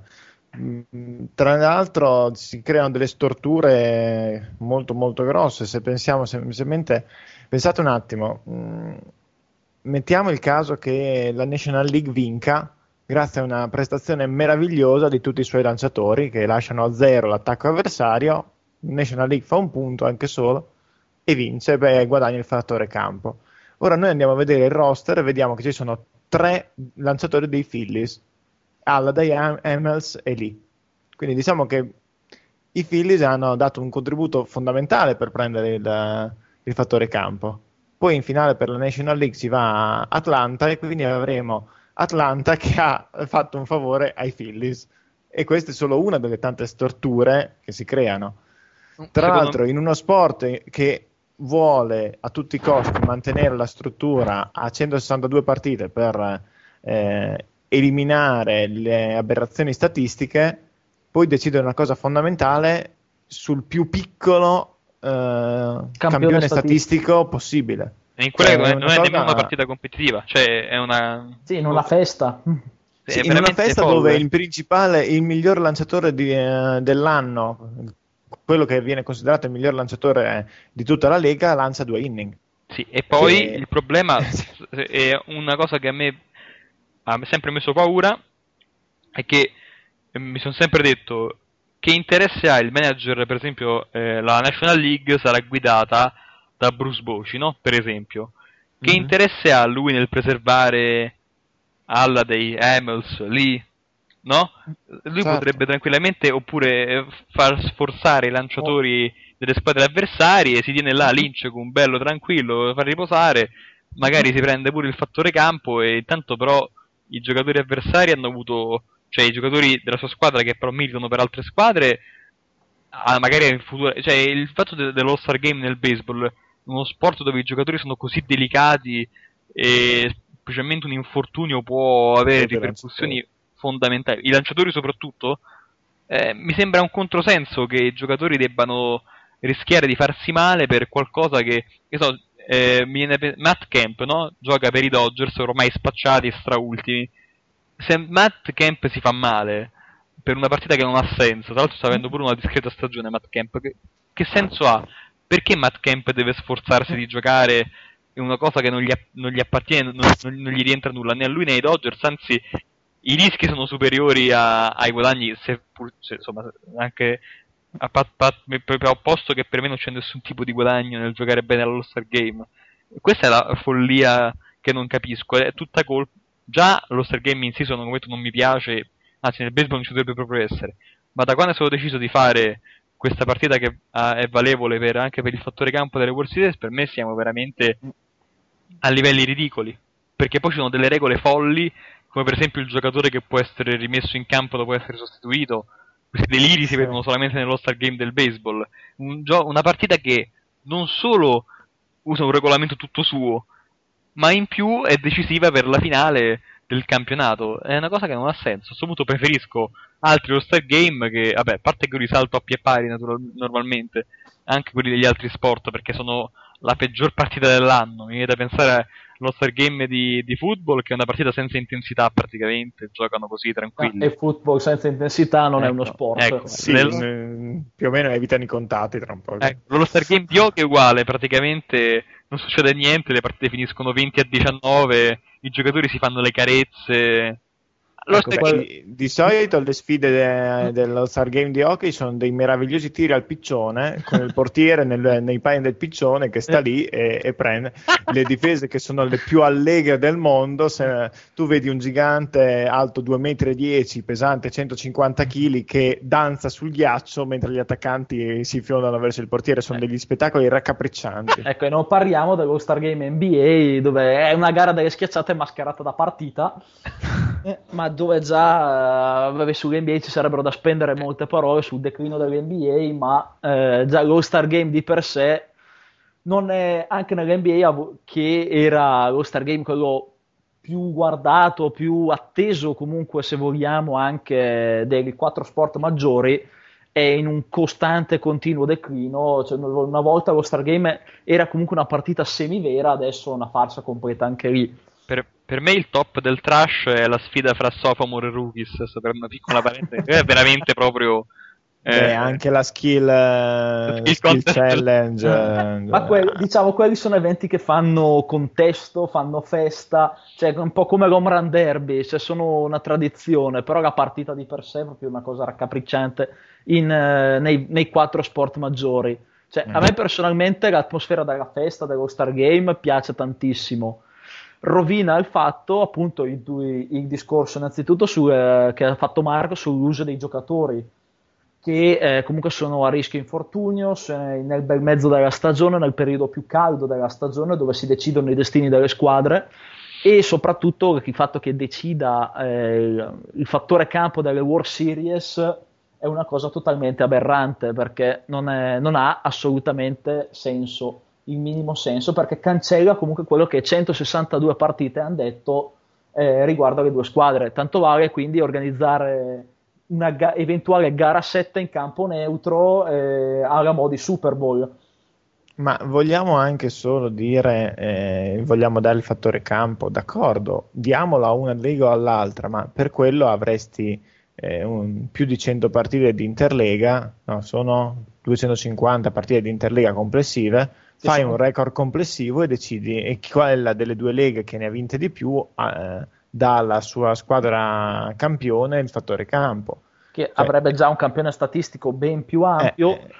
Ovviamente poi ci sarebbe da pesare una sorta di, di strength of schedule, come direbbero in NFL, cioè quindi perché un conto magari è far giocare Pittsburgh contro gli Yankees o contro Boston, a parte il fatto che Pittsburgh quest'anno ha vinto la serie contro Boston, però eh, cioè far giocare Pittsburgh contro Boston oppure far giocare ad esempio come è successo Baltimora con i Cardinals, cioè l'ultima dell'American League East che gioca con la prima della, della Central e Questo... ha, sì, questo è verissimo. Diciamo però che sarebbe più facile eh, bilan- avere dei calendari bilanciati avendo grandi numeri. Nel senso, come Baltimore si ritroverà con, a giocare con St. Louis, poi avremo magari il Pittsburgh o Houston che va a giocare a Boston, ne prende un sacco una sporta e e diciamo che la cosa magari un po' si riequilibra. Sì, anche se dobbiamo dire che il calendario MLB que- dell'Interlega è sempre fatto in maniera particolare perché appunto abbiamo avuto la, ad esempio la National League Central che ha sfidato l'American League East, ma i Cardinals hanno giocato con Tampa, Baltimore e Toronto.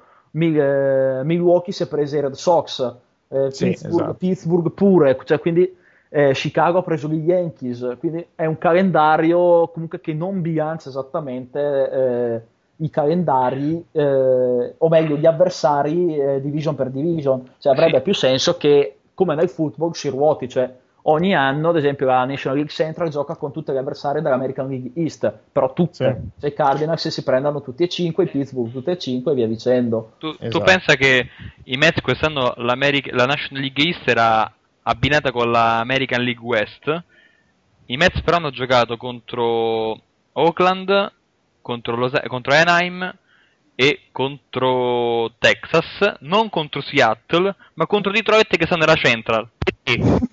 È una cosa che non ha senso, veramente. E poi, e poi la vostra sei partita tradizionale con gli Yankees. Ah, beh, quelle sono un classico dove ogni anno veniamo puntualmente bastonati. Quindi... Sì, eh, all'italiana si aggirano i tifosi degli Yankees per New York cantando non vincete mai. Ecco. I Phillies di solito ne giocano, giocano contro i Red Sox, ma solo tre partite.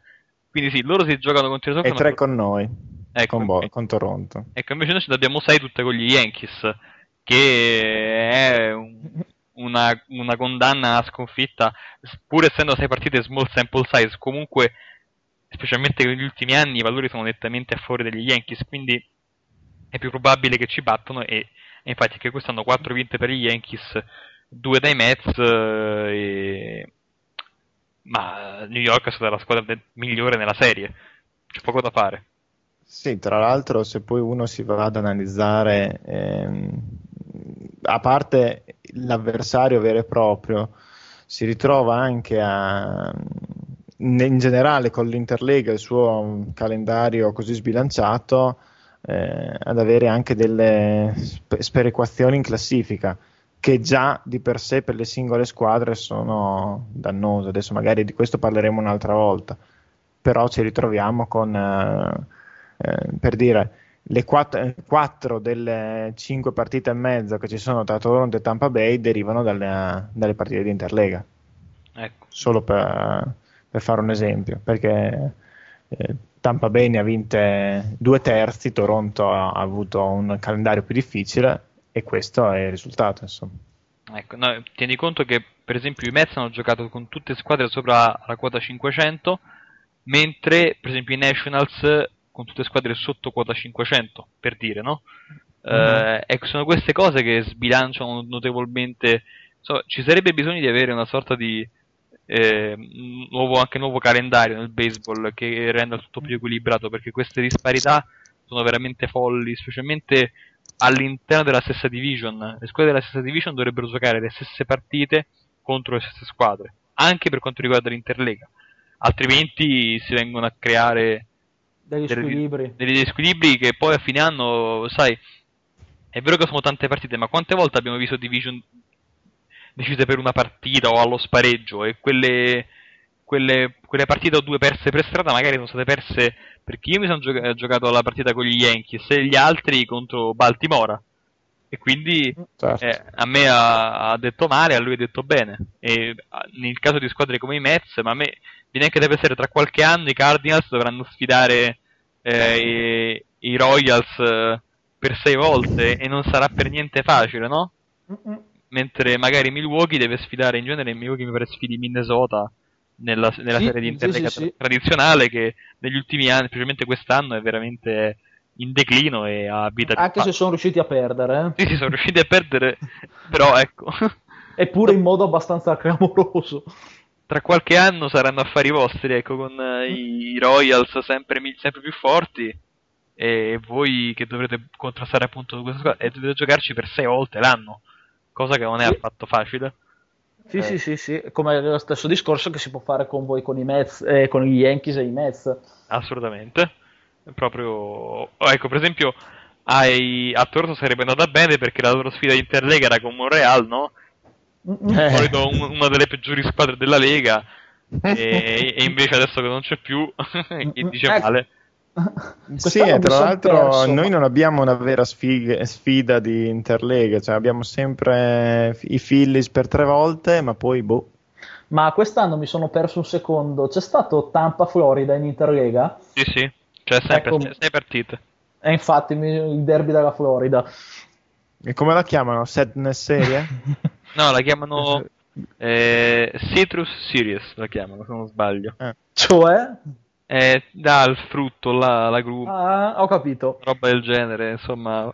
Eh, però appunto forse è Empty Seat Eh. Series. Eh, l'anno prossimo sarà la sfida degli acquari. È vero, Ah, ok. è vero, è vero, hai ragione, perché anche Tampa Bay ha... non si chiamano più Devil Rays, nel senso perché quando hanno cambiato il nome in Rays e basta, non erano più i- eh, so, l'animale acquatico, ma i raggi, no? Però comunque hanno tenuto l'acquario perché era carino. E invece i Marlins appunto fanno questo bell'acquario dietro al backstop. Non lo so, forse a me, pensavo prima, potrebbe anche dar fastidio il riflesso, poi non so il sole come, come hanno costruito il ballpark per evitare magari il sole, però il sole potrebbe anche riflettere su quel vetro e dare fastidio, non lo so. Eh, sono curioso di vedere come, a parte che non dovrebbe, pensa, quando fa veramente caldo in quell'acquario, l'acqua che evapora, i pesci che cercano di scappare, eh, insomma, non è proprio una grandissima idea secondo me. Vedremo come la realizzeranno, via. E intanto comunque abbiamo, eh, quindi siamo in vista del Midsummer Classic che ricordiamo che sarà martedì prossimo, 11, 12 luglio anzi, che si- quindi al Chase Field eh, in, a Phoenix in Arizona, preceduto come sempre dall'Home Run Derby, che eh, al momento non, io personalmente non ho ancora visto chi parteciperà all'Home Run Derby. Cioè, Sicuramente Bautista. E Ortiz ne ho letto perché quest'anno ci sarà, l'anno scorso c'erano state molte polemiche che il leader eh, della Lega per eh, home run non, non era stato invitato, quest'anno è stato invitato. Ma io l'anno scorso ho avuto, visto che lavoravo la notte dell'Home Run Derby e in ospedale funzionava la connessione internet, quindi ho provato a guardare l'Home Run Derby e sinceramente mi sono un po' annoiato, Mhm. proprio per, eh, non tanto per l'evento in sé che eh, concettualmente è bellissimo, ma proprio per i numerosissimi tempi morti che è un evento del genere causa e quindi effettivamente è un evento che così come è strutturato tra la partita che non è una partita, l'home run derby che è più un evento di, di contorno che una vera e propria competizione, è un, è un evento di cui forse non se ne sente il bisogno, cioè fatto più, più che altro per garantire quattro giorni di pausa ai giocatori. Eh, è quello il problema grosso dell'All-Star Game, che il campionato si ferma, perché se, se- se ci fosse soltanto un giorno di pausa per permettere la partita va bene, ma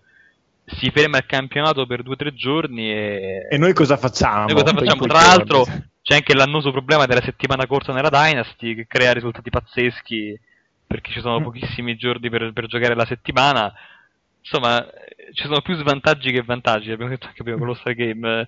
eh, mi auspico che sarà poi magari è rivoluzionata la cosa o magari Potremmo scrivere a Bud Silg lamentandoci del fatto che la Dynasty è falsata. Ecco. C'è solo una cosa divertente, ecco, è interessante a dispetto magari del- del- della partita fra sophomore e rookie della NBA. Il Futures Game è interessante, per esempio, perché puoi vedere dei prospetti all'opera, sono giovani, magari hanno anche voglia di mettersi in mostra. Quello è interessante, appunto, l- l'Home Run Derby ha perso il fascino negli anni passati, l'All-Star Game non ne parliamo, abbiamo già detto.